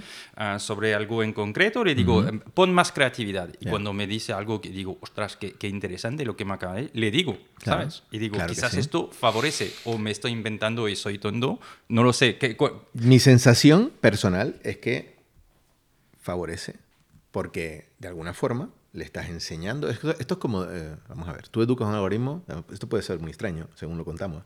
Si tú educas a tu hijo a que siempre se le das las gracias cuando hace las cosas, le das los buenos días, tienes un vocabulario amistoso y correcto y educado con él, él tendrá esa interacción con el resto de personas con las que interactúe, lógicamente, porque es a lo que está entrenado, a lo que ha aprendido, ¿vale? Y después dicen, no es que eso tiene emociones. Bueno, sí, pero sobre todo lo que tiene es un entrenamiento detrás. Él puede tener sensación de agradecimiento, pero si tú no le enseñas a decir gracias, pues lógicamente no te la transmite. ¿vale? Entonces la máquina es un poco igual. Hay, hay un ejercicio que creo recordar hace, hace relativamente. Mm, hace algún tiempo hubo un, chat, un chatbot que lo dejaron libre para que, fuera aprendiendo las conversaciones. Y, y, la gente se dedicó a hacer el gamberro y y a hacerlo a, darle un montón de conversaciones donde se alimentó de razonamientos racistas, machistas Hmm. y, y xenófobos de todo tipo, y el chat acabó siendo un auténtico, un, un- un bárbaro, que hablabas con él y te respondía barbaridades continuamente, porque aprendía de, la- de las interacciones que había tenido, y las interacciones son tremendas. O sea, la máquina, que- que en, términos, en términos de saber, sabe lo que tú le enseñas no sabe otra cosa. Entonces, lógicamente, no es malo que la gente dé las gracias, le diga, oye, lo has hecho bien, oye, esto no me ha gustado, eh, pero gracias por el esfuerzo de todas maneras. Puede parecer muy tonto, pero yo estoy totalmente de acuerdo. Si queremos que después, uno, uno de los grandes desafíos es que las máquinas no tengan los sesgos que no queremos que la sociedad tenga. ¿Vale? Vocabularios, como acabamos de hablar, pues, pues que aunque no sean eh, voluntarios o no sean mm, de forma muy evidente, pues tendentes a discriminación de ningún tipo, pueden ocurrir. Y la máquina, accidentalmente, accidentalmente no, eventualmente los va, los va a reproducir porque, porque lo está aprendiendo. Entonces, pues hay que tener cierto cuidado para que no ocurra, tener que entrenamientos donde esas desviaciones tienen que ser corregidas. Interesante. Um, a ver, ¿tú crees que um, podemos tener soluciones innovadoras en, en desafíos de, grandes ¿no? de, de- de la humanidad, como cambio climático, pandemias, enfermedades, como estábamos hablando? ¿Piensas que la IA nos puede acelerar y ayudar? Porque Sí. has dicho algo al principio que es, estamos, hemos montado un cohete y esto va a ir cada vez vamos más a montar rápido. un cohete que va a ir cada vez más rápido, sin Vale. duda. ¿Nos puede ayudar Hmm. a, a mejorar esos desafíos? Mm. Y, y- y- y los tendríamos que poner más a hacer esto? La respuesta, desde mi punto de vista, es sí, porque tú estás preguntándole a un ingeniero que cree en la ciencia como motor de mejora de la humanidad, Sí. de las condiciones de vida de la humanidad. Entonces, la respuesta es sí, entre mejores sistemas tengamos, entre más desarrollemos nuestras capacidades, una de ellas, todo lo relacionado con la inteligencia artificial, nuestro mundo puede llegar a ser mejor. Claro que sí, porque ten en cuenta que el hombre también tiene mucha tendencia a responder ideológicamente, emocionalmente, etc. Y eh, alguien que solo tenga en cuenta los datos y los, la realidad de lo que está ocurriendo, probablemente no tenga, lo que hablábamos, no tenga sesgos que le lleven a pensar de una forma u otra en función de lo que a él le gusta, sino de los puros datos. Entonces, pues las respuestas científicas a determinadas, a solución de determinados problemas van a ser claros. De nuevo, no quiere decir que se adopte lo que decía la inteligencia artificial, pero si yo le pongo un problema encima de la mesa muy complejo de simulaciones, de modelos climáticos, etcétera, de hacia dónde vamos, pues lo que queda, si eso es la predicción, lo que queda es hacer cosas para que las cosas malas que esa predicción tiene en mente, que puede ocurrir, pues no las, las evitemos en lo posible y no caigamos en ello. No se trata de utilizar, claro, no se trata de utilizar esto para darnos golpes unos a otros a ver quién tiene razón, no tiene razón, no. Se trata de utilizarlo científicamente. ¿Tenemos un problema? Sí, no. Sí, bueno, ¿cómo se soluciona? A, B, C. Pues solucionémoslo. Sí. Es, es una búsqueda que probablemente, eh, en ese sentido, la inteligencia artificial sea más pragmática que el tema humano, que eh, enfrentado determinados problemas, pues hay veces que no sabemos muy bien si solucionamos con pragmatismo y realidad científica o lo solucionamos con otro Hmm. tipo de... O sea, si este cohete se acelera, Ujú. am, como nuestros oyentes, ¿no? Y como nosotros nos podemos beneficiar de esto. Porque decías, ¿no? Ah, llamarme, ah, pedir ayuda y llamarme. Bueno, esto eh, lo entiendo, eres, eres tú un cuando- buen cuando- emprendedor. Es, es lo mismo, no, no solamente eso. Pero- ver, pero no luego- llamarme, te he dicho llamarme porque estás conmigo en este momento, porque tú nos sí. conocemos. No, pero lo que quiero decir es Claro. cómo ah, podemos Claro. ¿no? Ha- Hay tema de formaciones, Por hay tema de utilización. Eh, es imposible ignorar que este es un conocimiento que probablemente no la técnica última que hace falta, es decir, aquí no todos somos matemáticos, no todos vamos a poder estar en las tripas de la algorítmica que entraña un tema de, de inteligencia artificial. Pero lo que está claro es que todos tenemos que ser conscientes de a qué nos referimos cuando hablamos de ella y cómo nos ayuda. Estas cuatro cosas que hemos hablado hace un ratito. Sí. Eso todos tenemos que ser conscientes y lo tenemos que, lo tenemos que trabajar. No podemos hablar de inteligencia artificial y pensar en magia o pensar en películas de ciencia ficción. O sea, tenemos que pensar en, pragmáticamente en lo que es y nos resuelve. Y como eso va a acelerar, y eso que está pasando con ChatGPT en este momento, pues lo, lo que, lo que vas a poder hacer es, eh, en, breve, eso va a ser el lenguaje natural, conversacional, y, puedes pensarlo y sin que sea un hype que destruya las expectativas porque no se cumplen, pues el hype de la expectativa o el valle de las lágrimas de la realidad actual. Y después va subiendo, después ya, ya pasará, pues asimilar que es una cuestión que va a ir llegando y anticipar a partir de ese conocimiento cómo tu vida va a modificarse. Pero tu vida va a modificarse sin duda ninguna. ¿Cuánto hace que tenemos un teléfono móvil? Mm. ¿Te acuerdas de cuándo, de cuando empezaste a trabajar? ¿Cuándo salió el primer iPhone? Sí. ¿Cuántos años hace eso? Pues 11 o 12 años, ¿no? 11 o 12 años. Parece que es una vida. 11 o 12 años. Sí. Y ha cambiado radicalmente la vida de la gente el tener esa herramienta en la mano. Yo, yo, a mí, mm, cuando veo la gente ah, que anda por la calle ah, cabeza abajo mirando su móvil en cualquier momento, digo, en 10, 12 años nos han cambiado. ¿Tú te acuerdas lo que era un viaje sin tecnología de navegación, sin mapa? Hmm. Porque yo Horroroso. Recuerdo, yo recuerdo lo que era la guía Repsol y estarlo bastante. Y no hace tanto tiempo de eso. No, no. ¿Vale? Pero el paradigma. Pero entonces, ¿qué, no, qué, qué, vamos a tener en los 10 próximos años? ¿Cómo lo ves? Mi sensación es que en los 10 próximos años se va a desarrollar de forma clarísima la interacción entre, entre máquina-hombre, que todo lo que es la forma de... el famoso metaverso se definirá, por fin, que nuestra capacidad de proceso se va a multiplicar por varios cientos de veces, con lo cual cosas que ahora mismo continúan siendo imposibles van a ser posibles, em, y que precisamente para, para el metaverso no se desarrolla porque la capacidad que se necesita de proceso es para, para un metaverso real, mm. pues es que es varios, probablemente 100 mm, veces más de la que tenemos en este momento. Y eso todavía no está encima de la mesa. Respuesta.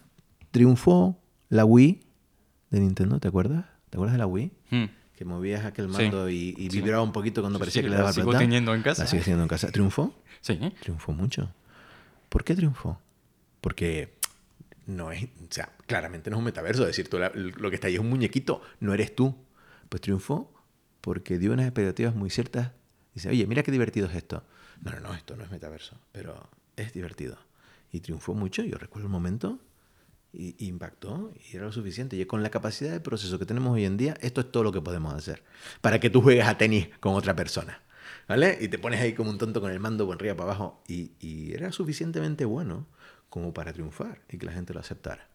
Pues eso va a ir pasando de forma sucesiva. El metaverso, las primeras versiones del metaverso, pues no serán tan satisfactorias porque intentarán... O sea, el problema de esto es tener una, idea holística de que tiene que ser todo, ¿no? Esto va a ir poco a poco, pero va a, va a evolucionar. ¿Pero qué tengo que hacer yo?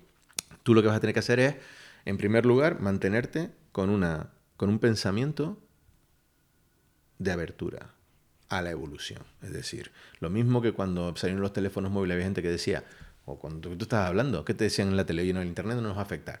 Y pues hay que ser soquete, con perdón. O, tener pocas miras. Pero es muy cierto que en determinados momentos es muy difícil ver lo que viene. O sea, tú no vas a poder averiguar lo que viene. O sea, hombre, hay gente muy lista que puede pensarlo. Pero no es tanto adivinar lo que viene como estar absolutamente abierto a lo que se va. Porque tampoco hay una, una certeza exacta de lo que va a venir. Ahí, los avances en medicina van a ser espectaculares. Están encima de la mesa. Los avances en comunicación con los ordenadores va a ser brutales.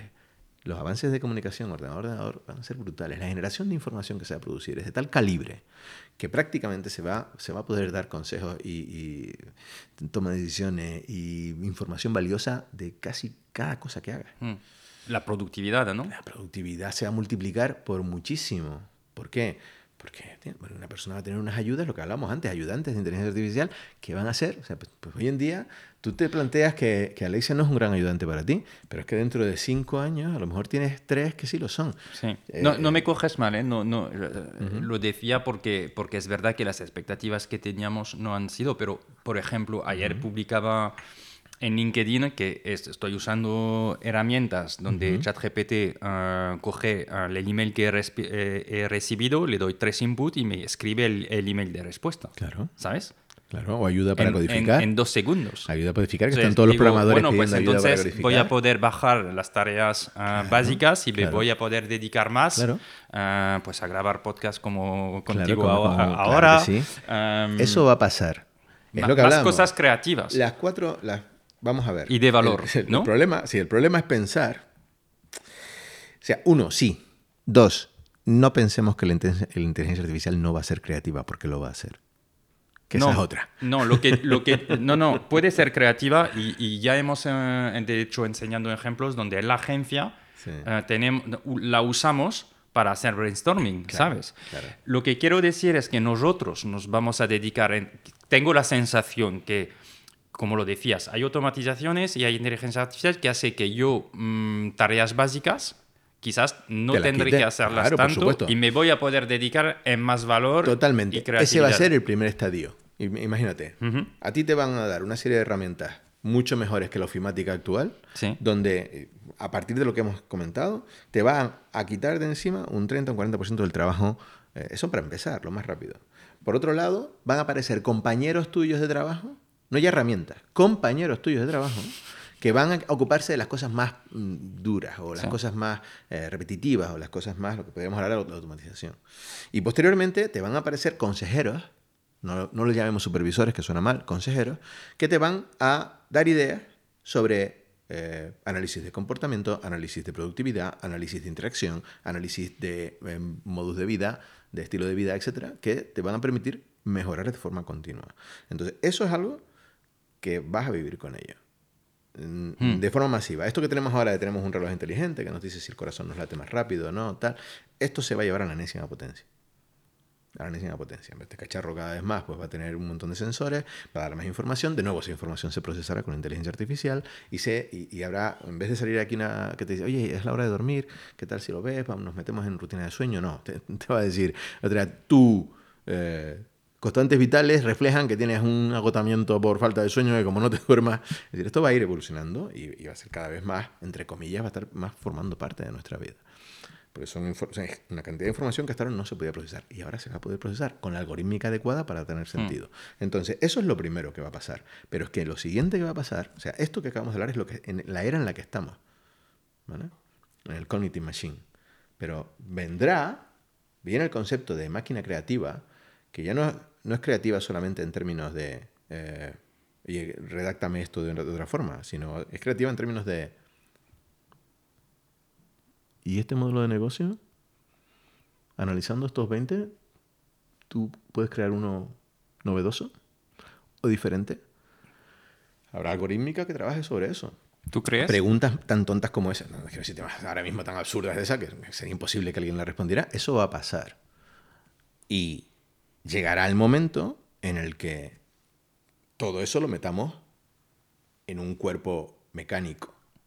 Los famosos robots que es de las pelis. Mm. Va a pasar. Tú dices, no, es que ahora mismo tenemos muchos robots, pero que no son exactamente con forma humana. Dices, ¿sabes, ¿sabes por qué los robots van a tener forma humana? Dime. Venga, sea un tío, un tío tan, tan, tan brillante como tú. Porque todo está creado para mecanismos físicos que tienen nuestro tamaño. Y que tienen manos. Y que se meten por sitios donde nos metemos. Todas nuestras herramientas están hechas para que sean cogidas por manos humanas. Entonces, ¿qué hacemos? ¿Transformamos todo o creamos, o creamos cosas que nos repliquen para que puedan utilizarlo todo? Pues lo normal es que hagamos cosas que repliquemos el cuerpo humano para que sea. Y entonces llegará el día, pero llegará el día, no llegará el día dentro de mil años, llegará el día de pronto en que toda esa inteligencia artificial de la que estamos hablando, la metamos en un cuerpo que se parezca al cuerpo de un humano, literalmente, como están en Sí, las pelis, sí. y que esté aquí con nosotros sentado y ya ni siquiera tengamos nosotros que prepararnos el café Sí. o, o estar aquí. Bueno, has visto que Elon Musk eh, dice que Tesla está trabajando en, en robots que piensan que valdrán que menos de 20.000 eh, euros dentro de poco, Claro. que serán capaces de, de producirlos de manera masiva y que un día él piensa que habrá por un humano como mínimo una, un robot Claro. Que le puede ayudar, ¿no? O sea, Claro, pero es que no, no hay ninguna duda de que será así. Porque en la historia, cuando los primeros imperios se desarrollan, se desarrollan bajo ese, esa primicia. Ya no nos acordamos. Pero nosotros hemos tenido unos sistemas de producción basados en esclavitud. Nosotros no. Pero y nuestra historia Sí. los hay. ¿Y qué, y, qué, ¿Y qué daba eso? Daba para una persona rodeada de un grupo de personas que lo ayudaban hacerlo. No muy voluntariamente, ¿vale? Pero era el esquema. Y ahora tú imagínate que tú puedes multiplicar tu conocimiento y tu capacidad porque tienes 10 casi personas que hacen lo que tú dices. hmm, bueno, si ya tengo una que me guarda la casa, que me limpia, que me prepara la cocina y todo, ya que le da de comer al perro, lo tiene- feliz. Claro, claro. Es decir, esto es una cuestión que va a llegar. Después aquí ¿Por ya- 20.000 euros lo compras o no? Por 20.000 euros lo compro, muy probablemente sí. Muy probablemente sí. Ya veremos de qué haya, pero muy probablemente sí. Esto es todo ver, ver a qué civilización nos asomamos, porque tú podemos, podemos jugar, tú sabes que, que tanto tú como yo somos muchos de, de distopías y utopías en relación a lo que puede venir, pero, pero bueno, aquí hay que probablemente no, no somos... No, y tienes de- razón de hablar de este tema de, de- porque es es súper interesante, ¿no? sí, Estamos muy entrando en, en- en algo... Eh, las personas no podemos estar sin hacer nada. Y eh, Entonces, a- a- estás abriendo este tema, ¿no? Claro, lo que, lo que enfrentamos, mira, esto no, desde luego aquí no vamos a contar nuestras historias eh, distópicas y utópicas, que sabes que, es un tema que me gusta, pero no, es, no, no- no está dentro del alcance de, este, de, este, de esta charla. Pero fíjate, si en un momento dado nosotros nos, nos- nos enfrentamos a una revolución industrial y hubieron un montón de ajustes que las sociedades tuvieron que hacer para converger en lo que estamos hoy en día, ajustes muy complejos, terribles ajustes, con guerras mundiales de por medio, etc. Pues ahora confrontamos una evolución del mismo calibre. O sea, del mismo calibre quiero decir mucho mayor, pero tan distorsionadora a nivel social como la que viene. O sea, yo no veo, no veo a mucha gente hablando de cuál va a ser la sociedad que se cree a partir de que todo esto se implemente. Cuéntanos cómo lo ves. Uf, eso aquí tiene, tiene mucha profundidad y todavía tendría que trabajar. No, porque ahora podemos entrar en los desafíos, ¿no? Claro, claro.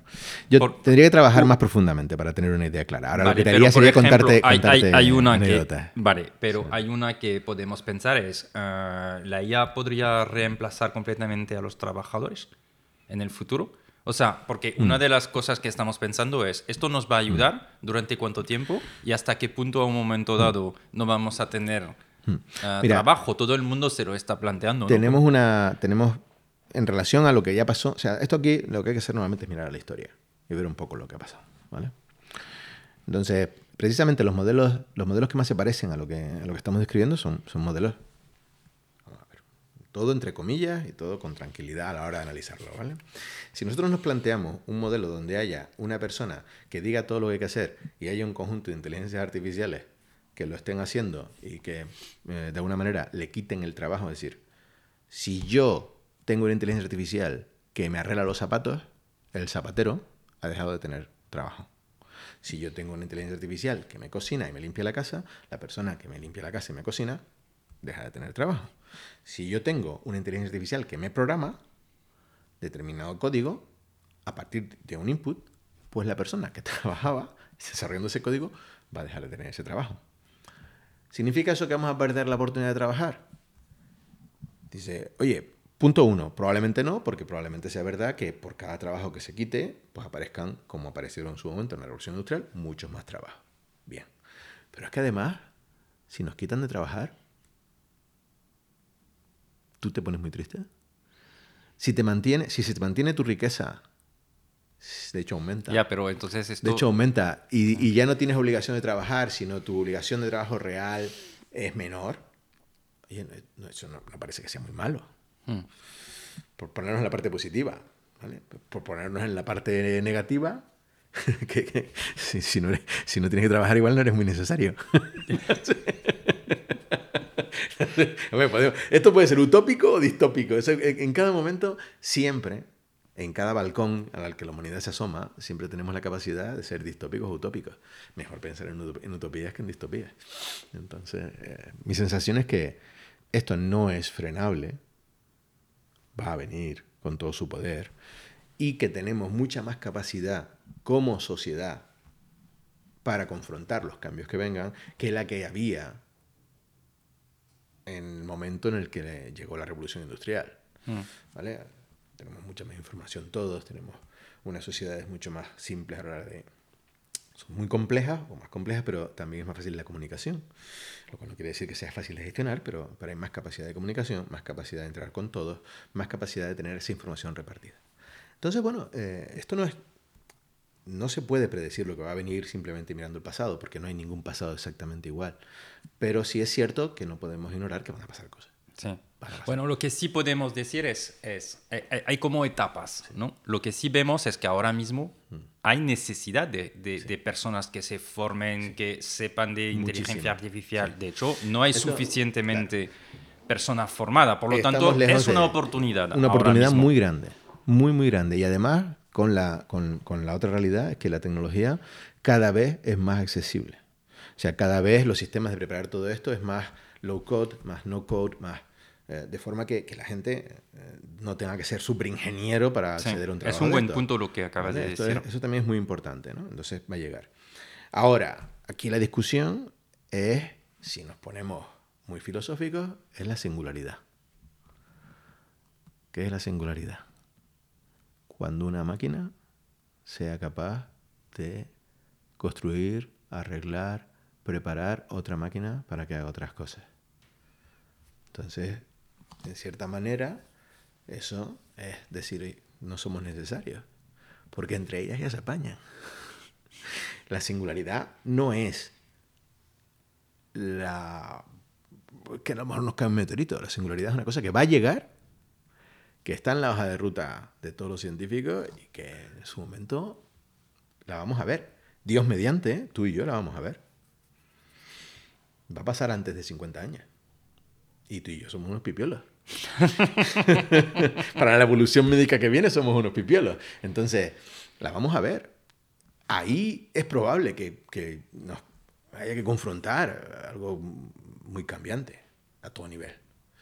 Pero por ahora, el paradigma no cambia. Sin singularidad, el paradigma no cambia. Y el paradigma es que la tecnología evoluciona y hay que usarla en beneficio de la sociedad. Y mientras eso pase, seremos fantásticos. Sí. ¿Vale? Sí, pero hay temas también de, de quién controla la tecnología, quién son, ¿no?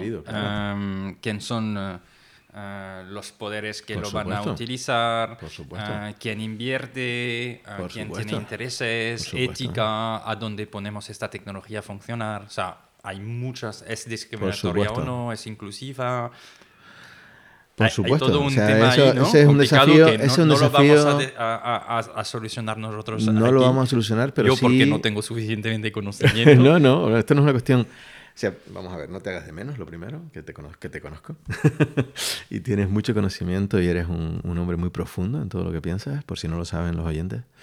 Eh, pero la realidad de esto es un tema que tiene que ver con... No podemos parar de estar en la cresta de la ola. O sea, no sabemos dónde nos va a llevar. Pero no nos va a llevar a ninguna parte si no la surfeamos. Me gusta tu humildad en esto.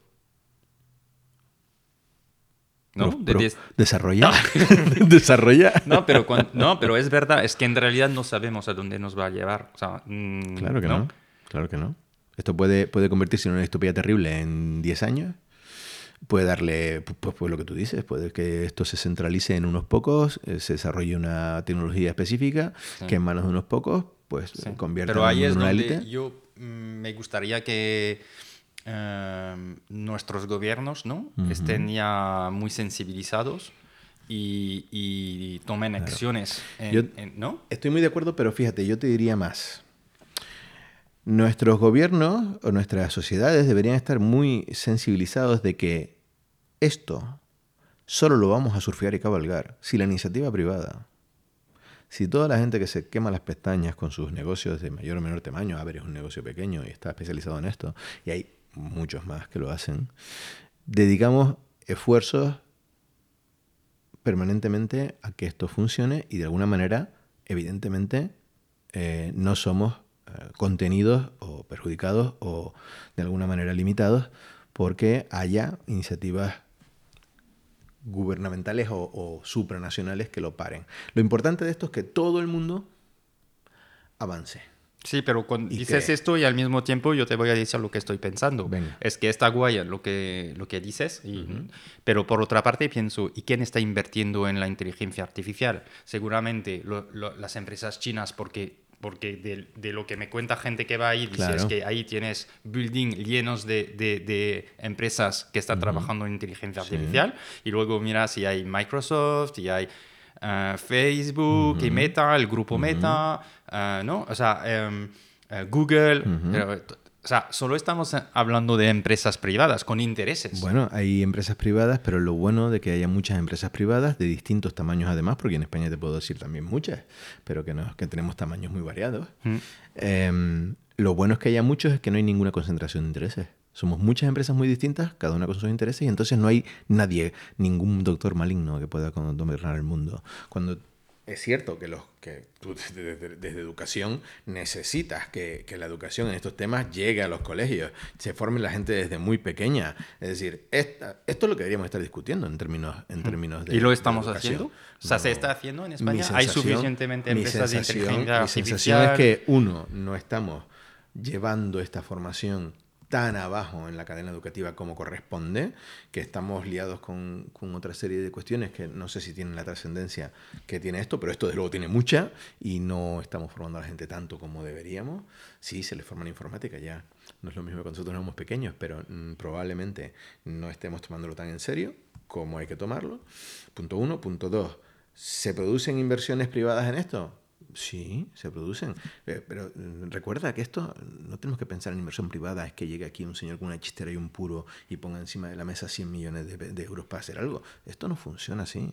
O sea, la, la I más D se, provoca por empresas, pues, pues gente que sale, sale por una mañana, decide poner un negocio determinado, hace un esfuerzo, eh, contrata a una gente. Eh, con los primeros clientes que tiene realimenta el proceso y, va, va, superándose día a día e introduce innovación en sus negocios. Dices tú, esto es muy pequeño y no es lo mismo que las empresas chinas produciendo grandes cuestiones, correcto, pero también tenemos, por un lado, esa, esa pequeña gente serán los que adapten y los que a partir de tecnologías que se creen, lo pongan en funcionamiento. Esos son los que van a decidir o los que van a ofertar qué uso va a tener pues en este caso, otro tipo de ofertas informáticas, porque te mm. van a dar unas ideas. Y después habrá gente que estemos más a lo mejor en la creación.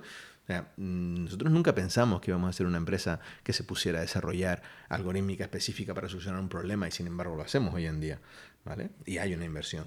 ¿Somos comparables con una gran? No, claro que no lo somos. Pero desde nuestro espacio añadimos valor. Y, y empresas mucho mayores que nosotros que están metidas en esto nacionales o internacionales están produciendo.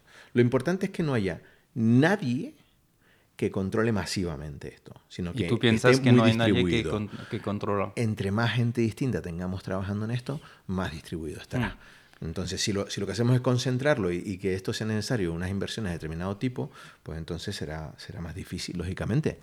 ¿Es inevitable que ocurra que parte de la, del pastel esté en manos de gente muy grande? Claro, claro. Pero entre más se fomente que haya gente metido en este, en este mundo, pues lógicamente menos lo estará o, más será replicable. Em, aquí podríamos entrar en temas que son muy polémicos, pero... Por ejemplo. Por ejemplo, en, esta es la misma discusión que podemos tener con la capacidad armamentística. ¿Con, perdón? Con la capacidad armamentística, con el desarrollo de armas. ¿Qué hay que hacer? Dejar que tres países se dediquen a desarrollar armas y tú simplemente decir que no va a pasar nada o, participar todo el mundo activamente en eso y, que, que eh, la Unión Europea en este caso en particular, la discusión que hubo hace poco con el aumento de los presupuestos del momento, ¿qué, es mejor? ¿Dejar que sean China o Estados Unidos o otras potencias las que desarrollen estos temas y nosotros quedarnos a la espera y después comprar? O ponerle, investigar, desarrollar y hacer que haya un tejido empresarial que realmente se muestre activo y que en un momento dado pueda entrar en la competencia. Pues eso, pues, todas estas cosas, mi sensación personal es que siempre es bueno que todo el mundo desarrolle y que todo el mundo invierta y que todo el mundo tenga presente que son campos donde hay que, donde hay que dar la batalla, perdón, no la batalla militar, la batalla en términos, en términos económicos y en términos de producción. Oye, es un buen momento, ¿no? Para vosotros es un momento de, muy buenas expectativas. No es tan buen momento en el sentido de que coincide, este hype es coincidente en el tiempo con una serie de inquietudes. Llevamos, llevamos muchos años o varios años donde el ciclo económico es, es constantemente interrumpido. Y eso en general para nadie es bueno. Es decir, la gente está eh, oye, hemos, hemos pasado, íbamos, íbamos relativamente bien, pero llega el COVID y nos quita un año, pero bueno, parece que va a ser un desastre, pero después no lo es tanto. Y la gente ya termina el COVID, nos vamos hacia los años 20 pensando que van a ser los felices 20 y de repente aparece la guerra de Ucrania, que de hecho yo tengo escrito. En, en mis notas de, de, cierre del año pasado, ¿no? del, del anterior, diciendo, bueno, va a ser un año increíble siempre y cuando esto no estalle. Cataplonche estalla. Entonces, ¿qué ocurre? Pues el mundo tiene ese problema, que ya veremos desde, el punto de vista de, gente que nos dedicamos al negocio y que, intentamos sacar a nuestras empresas adelante, lógicamente ha sido un problema. Eso se junta con que el exceso de, hay muchos problemas. Esto es un problema económico que probablemente no, no tratemos aquí, pero bueno, hay un, se provoca la inflación, mm. que tiene que ver con, con, efectivamente con que hay poca oferta de producto debido, entre otras cosas, a la guerra, pero también aquí hay un exceso de liquidez y entonces, lógicamente, eso nos lleva siempre a un tema inflacionario.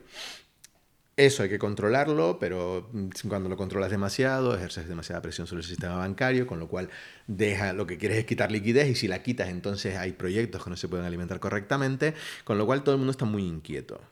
Está muy inquieto, hay bancos que están... Ah, ahora, ya encima bancos que ah. están con problemas graves, además, sacándolos a la luz, aprovechando las circunstancias para sacar los problemas graves a la luz. Eh, bueno, pues lógicamente el momento es mm, inestable.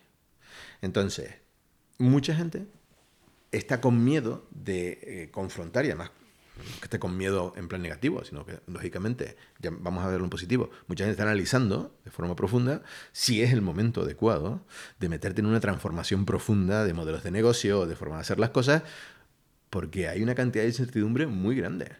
Esto es como todo, a lo mejor el primero que hace algo la va a romper, pero a lo mejor el primero que lo hace que mm. se rompe. Entonces... Eh, ¿Tú cómo lo abordas como, como emprendedor? Desde un punto de vista personal. Creo que es un momento de transformar. nosotros, de luego, estamos en un momento de transformación. Estamos en un momento donde eh, tenemos que aceptar que hay un cambio muy grande de hacer las cosas, desde cosas que tenemos, entre comillas, un poco asumidas, como es el tema de la deslocalización de los recursos, del trabajo online ya es masivamente el que se utiliza en términos de desarrollo informático, eso no hay discusión. Eh, el, uso de los espacios tiene que ser transformado, el uso de las relaciones humanas tiene que ser transformado. Las ayudas que le das a los programadores basados, a los desarrolladores técnicos basados no ya solamente en formación, sino basado en herramientas como esta que estamos hablando todo el rato, hay que, tienen que ser analizadas y potenciadas porque ya tienen que estar. El desarrollo de herramientas que permitan que la interacción online sea mucho más humana y mucho más cercana para que la persona no se sienta absolutamente fuera de lugar es una cosa que estamos abordando con desarrollos propios y desde luego mm, estamos abordando cambios en relación a lo que sabe nuestra gente. Pero eso, por otra parte, en empresas como la nuestra, pues es lo normal. En 25 años ni te cuento las, centenas de tecnologías que hemos tenido que aprender y olvidar para poder estar a la altura del mercado. Y eso es una constante. Esa parte, digamos que no, esta parte de incertidumbre no nos afecta tanto a nosotros porque ya históricamente estábamos trabajando prácticamente donde fuera siempre y por otra parte también estamos muy acostumbrados a renovar el conocimiento. Pero esto ya no es solo conocimiento, es cambiar la forma en la que produces, cómo utilizas las herramientas. Esto tiene que ver con el hecho de que antiguamente al principio decías, ¿tú te acuerdas cuando no había Google? Porque yo me acuerdo. Yo me acuerdo de tener que estudiar los sistemas informáticos con los manuales oficiales de Yahoo y de tener como un árbol de no, Pero no había. Tú buscabas cosas en internet y no había nada. No había nada. No habían libros, no había nada. Ibas a comprar libros a, las a, las librerías. Ibas a, pedir los manuales oficiales en papel a los fabricantes para poder estudiar. Porque no había nada.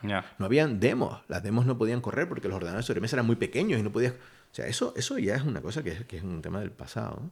Entonces, pues, pues este es un cambio tan radical como el cambio del programador que, que tuvo que aprender de libros en papel al que tiene Google al lado. Pues ahora viene otra vuelta de tuerca enorme. Sí. Mayor. Sí. Mayor. Entonces, eso es donde estamos nosotros ahora enfocados, en cómo aumentar nuestra productividad, en cómo adaptar nuestro conocimiento a la expansión que viene y sobre todo también en cómo contar que decidir o aprender qué papel tenemos que jugar en el mercado que viene. Por eso te decía antes, ¿qué tienes que hacer si tienes un problema de inteligencia artificial?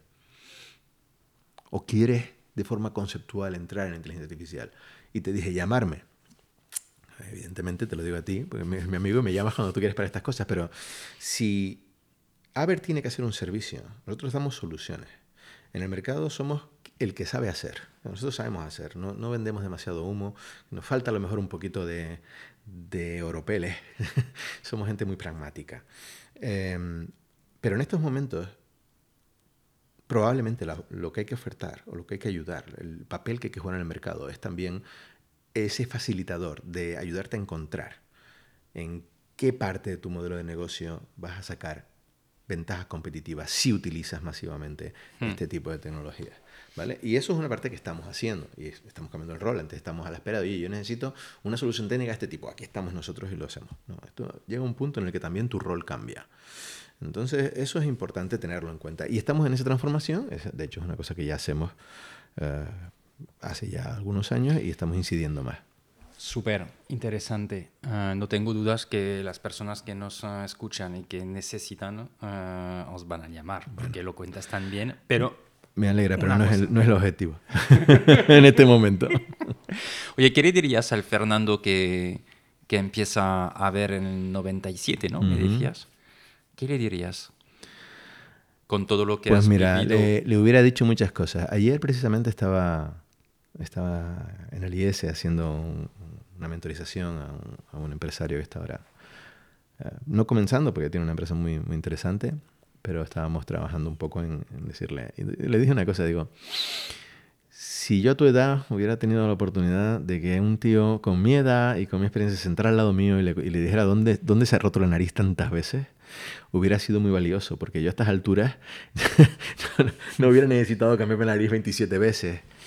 Mira, eh, cuéntanos un poco entonces. Claro, cuando tú eres muy las cosas importantes que has vivido. cuando tú estás empezando tienes mucha energía. No quiere decir que no la tenga ahora, tú me conoces, soy un tío muy energético. Siempre, por eso, eso, no, va a cambiar. ¿Cómo era antes? Eso no va a cambiar, pero efectivamente pues tienes, tienes mucha energía y tienes menos paciencia. Entonces yo si hubiera, me hubiera encontrado al Fernando que tuve entonces, le hubiera dicho, siéntate, búscate cinco personas de confianza expertas que se sienten contigo en un consejo un consejo, un grupo consultivo, y que te vayan ah, aconsejando determinadas partes de, cómo confrontar el proceso eh, de emprendeduría. Que después no quiere decir que le hagas caso a todos. Tú puedes ver a todo el mundo y después decir, no, ni puta idea a nadie, yo tiro para adelante. Pero es muy importante escuchar. El Fernando, que comenzó en Aver, que estuvo los primeros 10, 12 años en Aver, teníamos pues estábamos con 20 muchos años, 30 y pico años, y éramos gente... no, no, existían los movimientos emprendedores que existen hoy en día.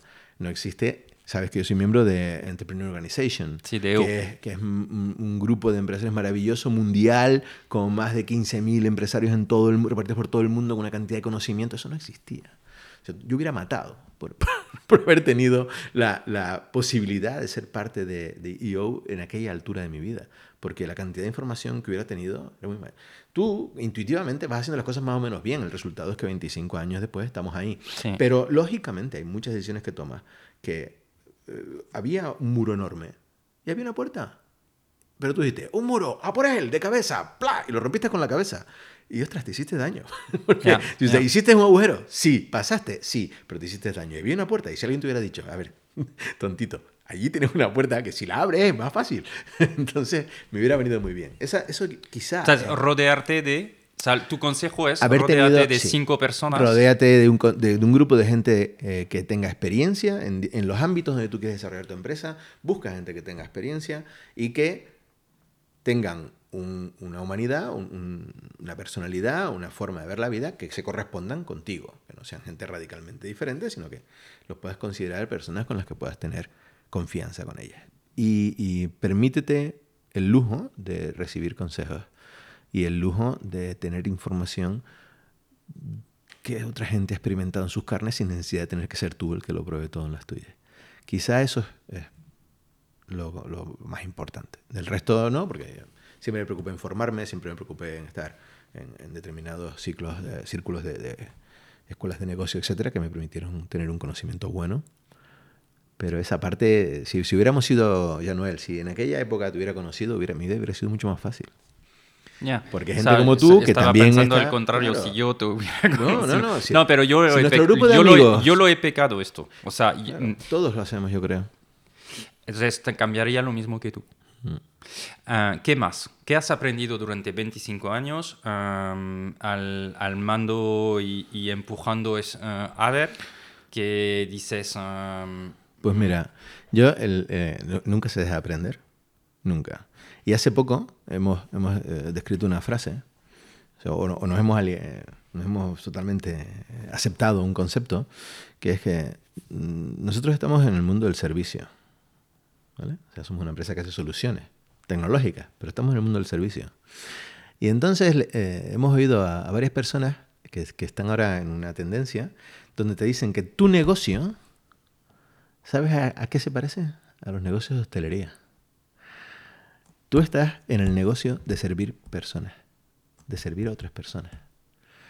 Y como tal, tu negocio tiene que dar un conjunto de respuestas técnicas, pero también una experiencia a la persona que trabaja contigo, de forma que esa interacción sea absolutamente satisfactoria.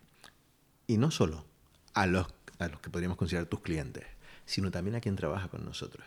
En ese sentido, eso no ha estado mal. Enfocarte en las personas es lo fundamental. Siempre. Siempre. O sea, lo más importante de lo que te vas a rodear nunca es la gente que te, te da el privilegio de compartir su vida profesional contigo. hmm, Y eso es una cosa que puede parecer un poco tonto, porque tú no dejas de pagar por eso. Pero en un campo como el nuestro, la gente puede irse a trabajar donde quiera. ya, Porque es muy fácil. Totalmente. Entonces, el hecho de que haya gente con talento que, que te dé el privilegio de, de compartir, de, gastar- de- de invertir su tiempo en, en estar contigo, es sin duda lo más importante. Esto ha cambiado mucho, ¿no? y llega un punto en el que eh, si tú siempre has tenido ese concepto, mm, lo habrás disfrutado y si no, eh, pues, pues ha tenido que cambiar porque si no, lo que ha pasado es que habían pues turnovers del 30-35% anual de, de personal informática. Nosotros, gracias a Dios, ese problema no llegó a tenerlo porque de alguna manera, intuitivamente, sin mucho conocimiento, siempre, siempre tuvimos esa idea bastante clara. Y eso es, es una enseñanza básica. El talento hay que tenerlo cerca. Y ojo, el talento no es solo técnico. Eh, ¿Por qué estamos sentados tú y yo aquí? ¿Por qué? Porque consideramos al otro una persona de enorme talento, pero no solo de talento técnico. No solo porque hayamos tenido empresas que nos han ido bien, otras que nos han ido mal, sino porque nos consideramos personas con talento a la hora de tratar personas. Somos lo que podríamos considerar buenas personas.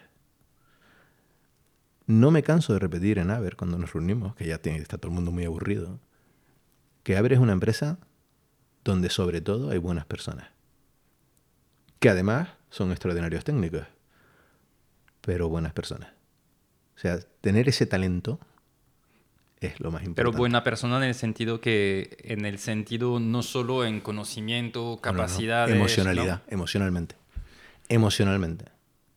Gente buena, que quiere ayudar, quiere compartir su vida, que quiere estar en disposición positiva.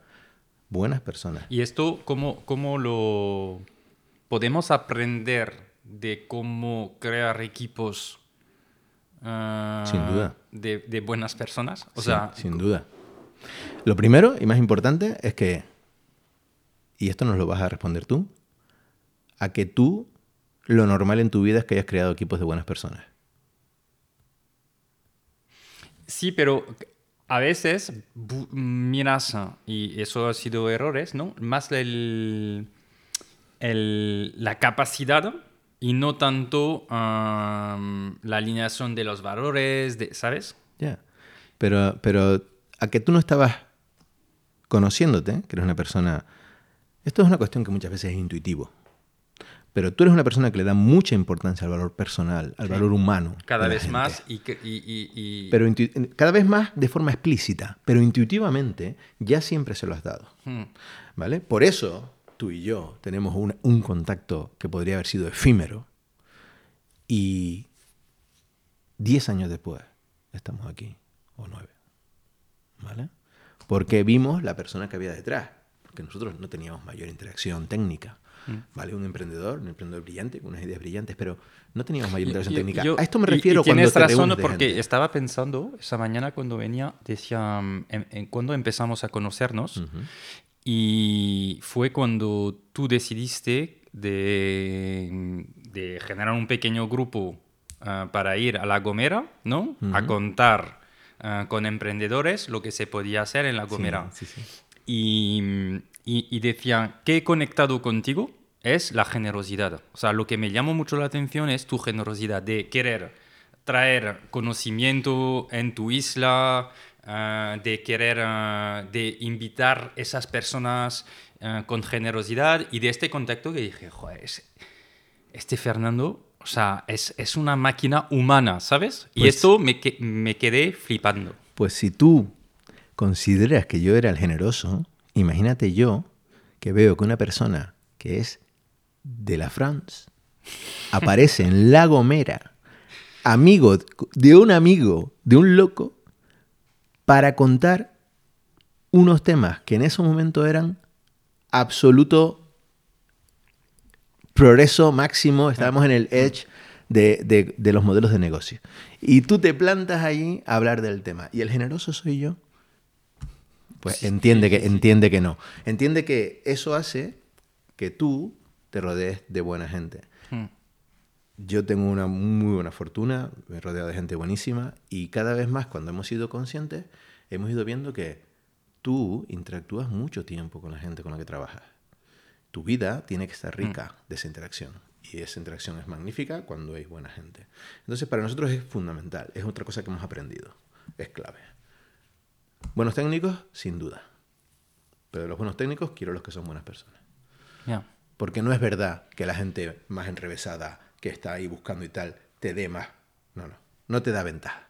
Puntualmente te puede dar ventaja. Puntualmente ganarás.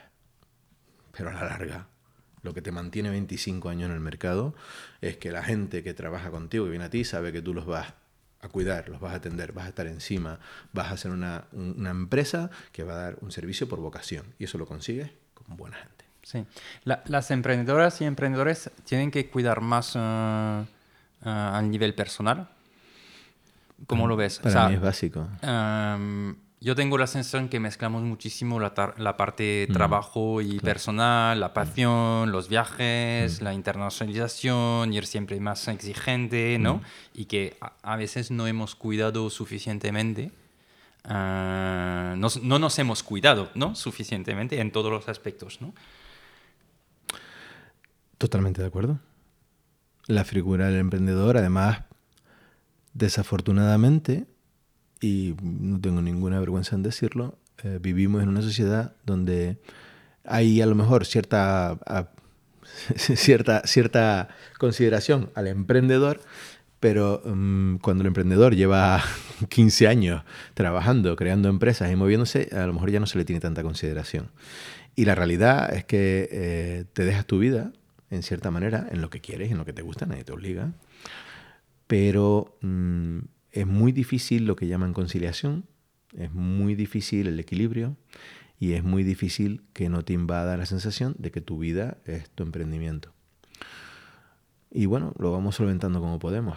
No, no, siempre, no siempre probablemente de la mejor manera.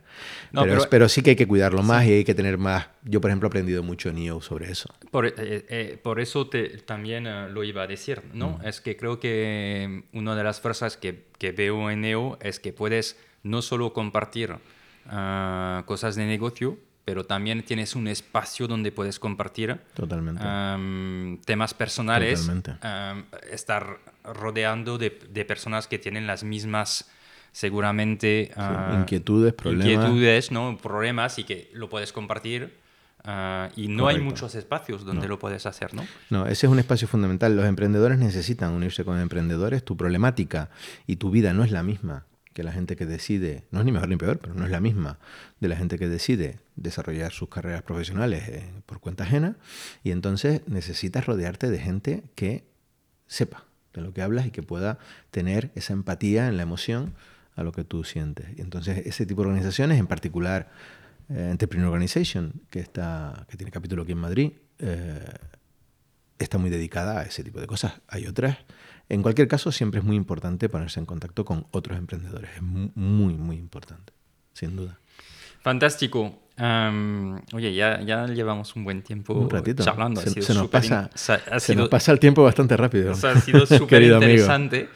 ¿Dónde las personas te pueden eh, contactar? O a través, o sea, en LinkedIn? ¿Cuál, pues es lo más fácil? Tenemos, tenemos una página web que tiene sitio de contacto, que es aver.com, aver es con H y con dos B. Mi perfil está en LinkedIn, es perfectamente contactable a través de ahí, sin ningún problema. Estamos totalmente abiertos a cualquier tipo de, de responder cualquier duda o cualquier tipo de interacción. A ver, una de las preguntas que me gusta hacer para acabar es, ¿cuál es o cuál sería el éxito para ti? Eso es una pregunta divertida. el éxito. Eh, hace poco tuvimos una, hace poco no, hace ya un par de años, pero lo tengo muy fresco en la cabeza. Tuvimos una conferencia con, una persona, un ponente alemán que hablaba de, lo que es éxito. Y él se recordó una cosa muy simpática a nivel etimológico. Yo tengo mucha curiosidad por la etimología de las palabras. Y decían, eh, estábamos hablando obviamente en inglés y él le hablaba del success. Y decía, ¿cómo se dice success en español? Y entonces, claro, dice, éxito. Dice, espérate, búscame la raíz de la palabra en inglés. Exit. ¿Qué significa exit? Salida. Dice, ah. Nosotros en la vida, mi, concepto, por responder a tu pregunta, es, mm, tú no dejas de afrontar desafíos que se van sucediendo en tu vida. Desafíos mayores o menores, no estamos hablando de cosas sobrehumanas. Proyectos, cuestiones que quieres ver, muchas veces paralelizas temas familiares con temas profesionales. El éxito sería que en el momento de salir pudieras echar una vista atrás y decir, mi conjunto de actividades profesionales y mi conjunto de actividades familiares y mi aprendizaje, mi paso por la vida ha sido una vida bien vivida con cierta capacidad para crear cierta huella. Cierta huella en el sentido de aprecio en el momento, no de memoria histórica que quede ahí al pasado, sino, bueno, pues mi paso por la vida ayudó a otros, estuvo bien, interactuamos, nos divertimos. Si lo que hablamos es de un tema mucho menos filosófico y más particular, que sería una, una salida en particular para un proyecto como puede ser Aver, pues oye, yo sinceramente me gustaría que, o te invito a que cuando cumplamos 50 años de Aver, volvamos a hacer otro, otro podcast, otro podcast como este, y yo te explicaré lo que en ese momento entiendo por éxito. Pero para mí en este momento, que dentro de 25 años estemos aquí contemplando ese desarrollo con lo que en ese momento será la humanidad y será el mundo, que estaría bien que ahora lo grabáramos para cuando entonces lo comprobemos, saber que en ese ese periodo, Aver fue una empresa importante en conseguir facilitar a mucha gente ese tránsito y que hemos formado parte en nuestra modesta ah, colaboración o posibilidades de la, del advenimiento de la llegada de ese futuro. Porque es lo que, lo que queremos ser. Queremos mm. estar y formar parte de esa evolución. Eso sería un éxito maravilloso, sin duda ninguna. Bueno, espero que podamos grabar antes de 25 años, pero también estoy ok para grabar en 25 años. Em, para acabar, ¿hay una formación, hay un libro, hay algo que te ha ayudado y eh, que dices, ah, me, me, gustaría compartirlo? Lo que sea, ¿sabes? ¿Cómo te inspiras? ¿Cómo... Mira, eh, por supuesto hay muchísimas cosas que ver y podríamos preparar una lista de, de temas eh, con un poquito de tiempo que seguramente sería interesante.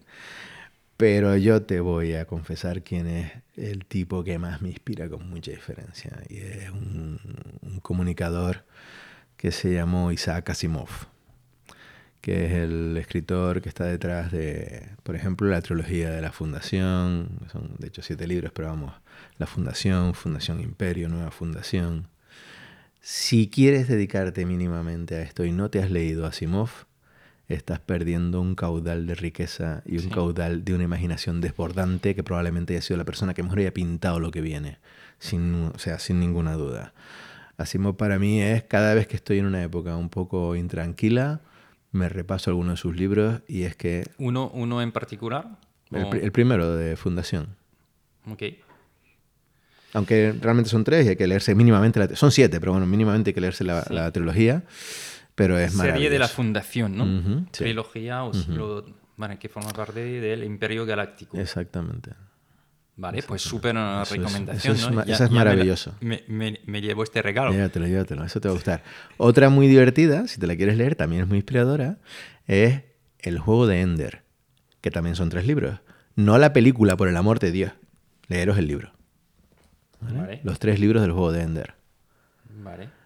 Ah, Muy imaginativo también, distinto, diferente, un otro tipo de inspiración. El, el inspirador básico, no lo perdamos de vista, es para mí Isaac Asimov. Decías no la película porque no... Bueno, pues porque como toda película tiene que concentrar en dos horas y media o un poco más de hora y poco mm, un libro que si te lo lees cinco veces, las cinco veces encuentras... Es una novela, ¿eh? Sí, una novela. Genial, pues fantástico.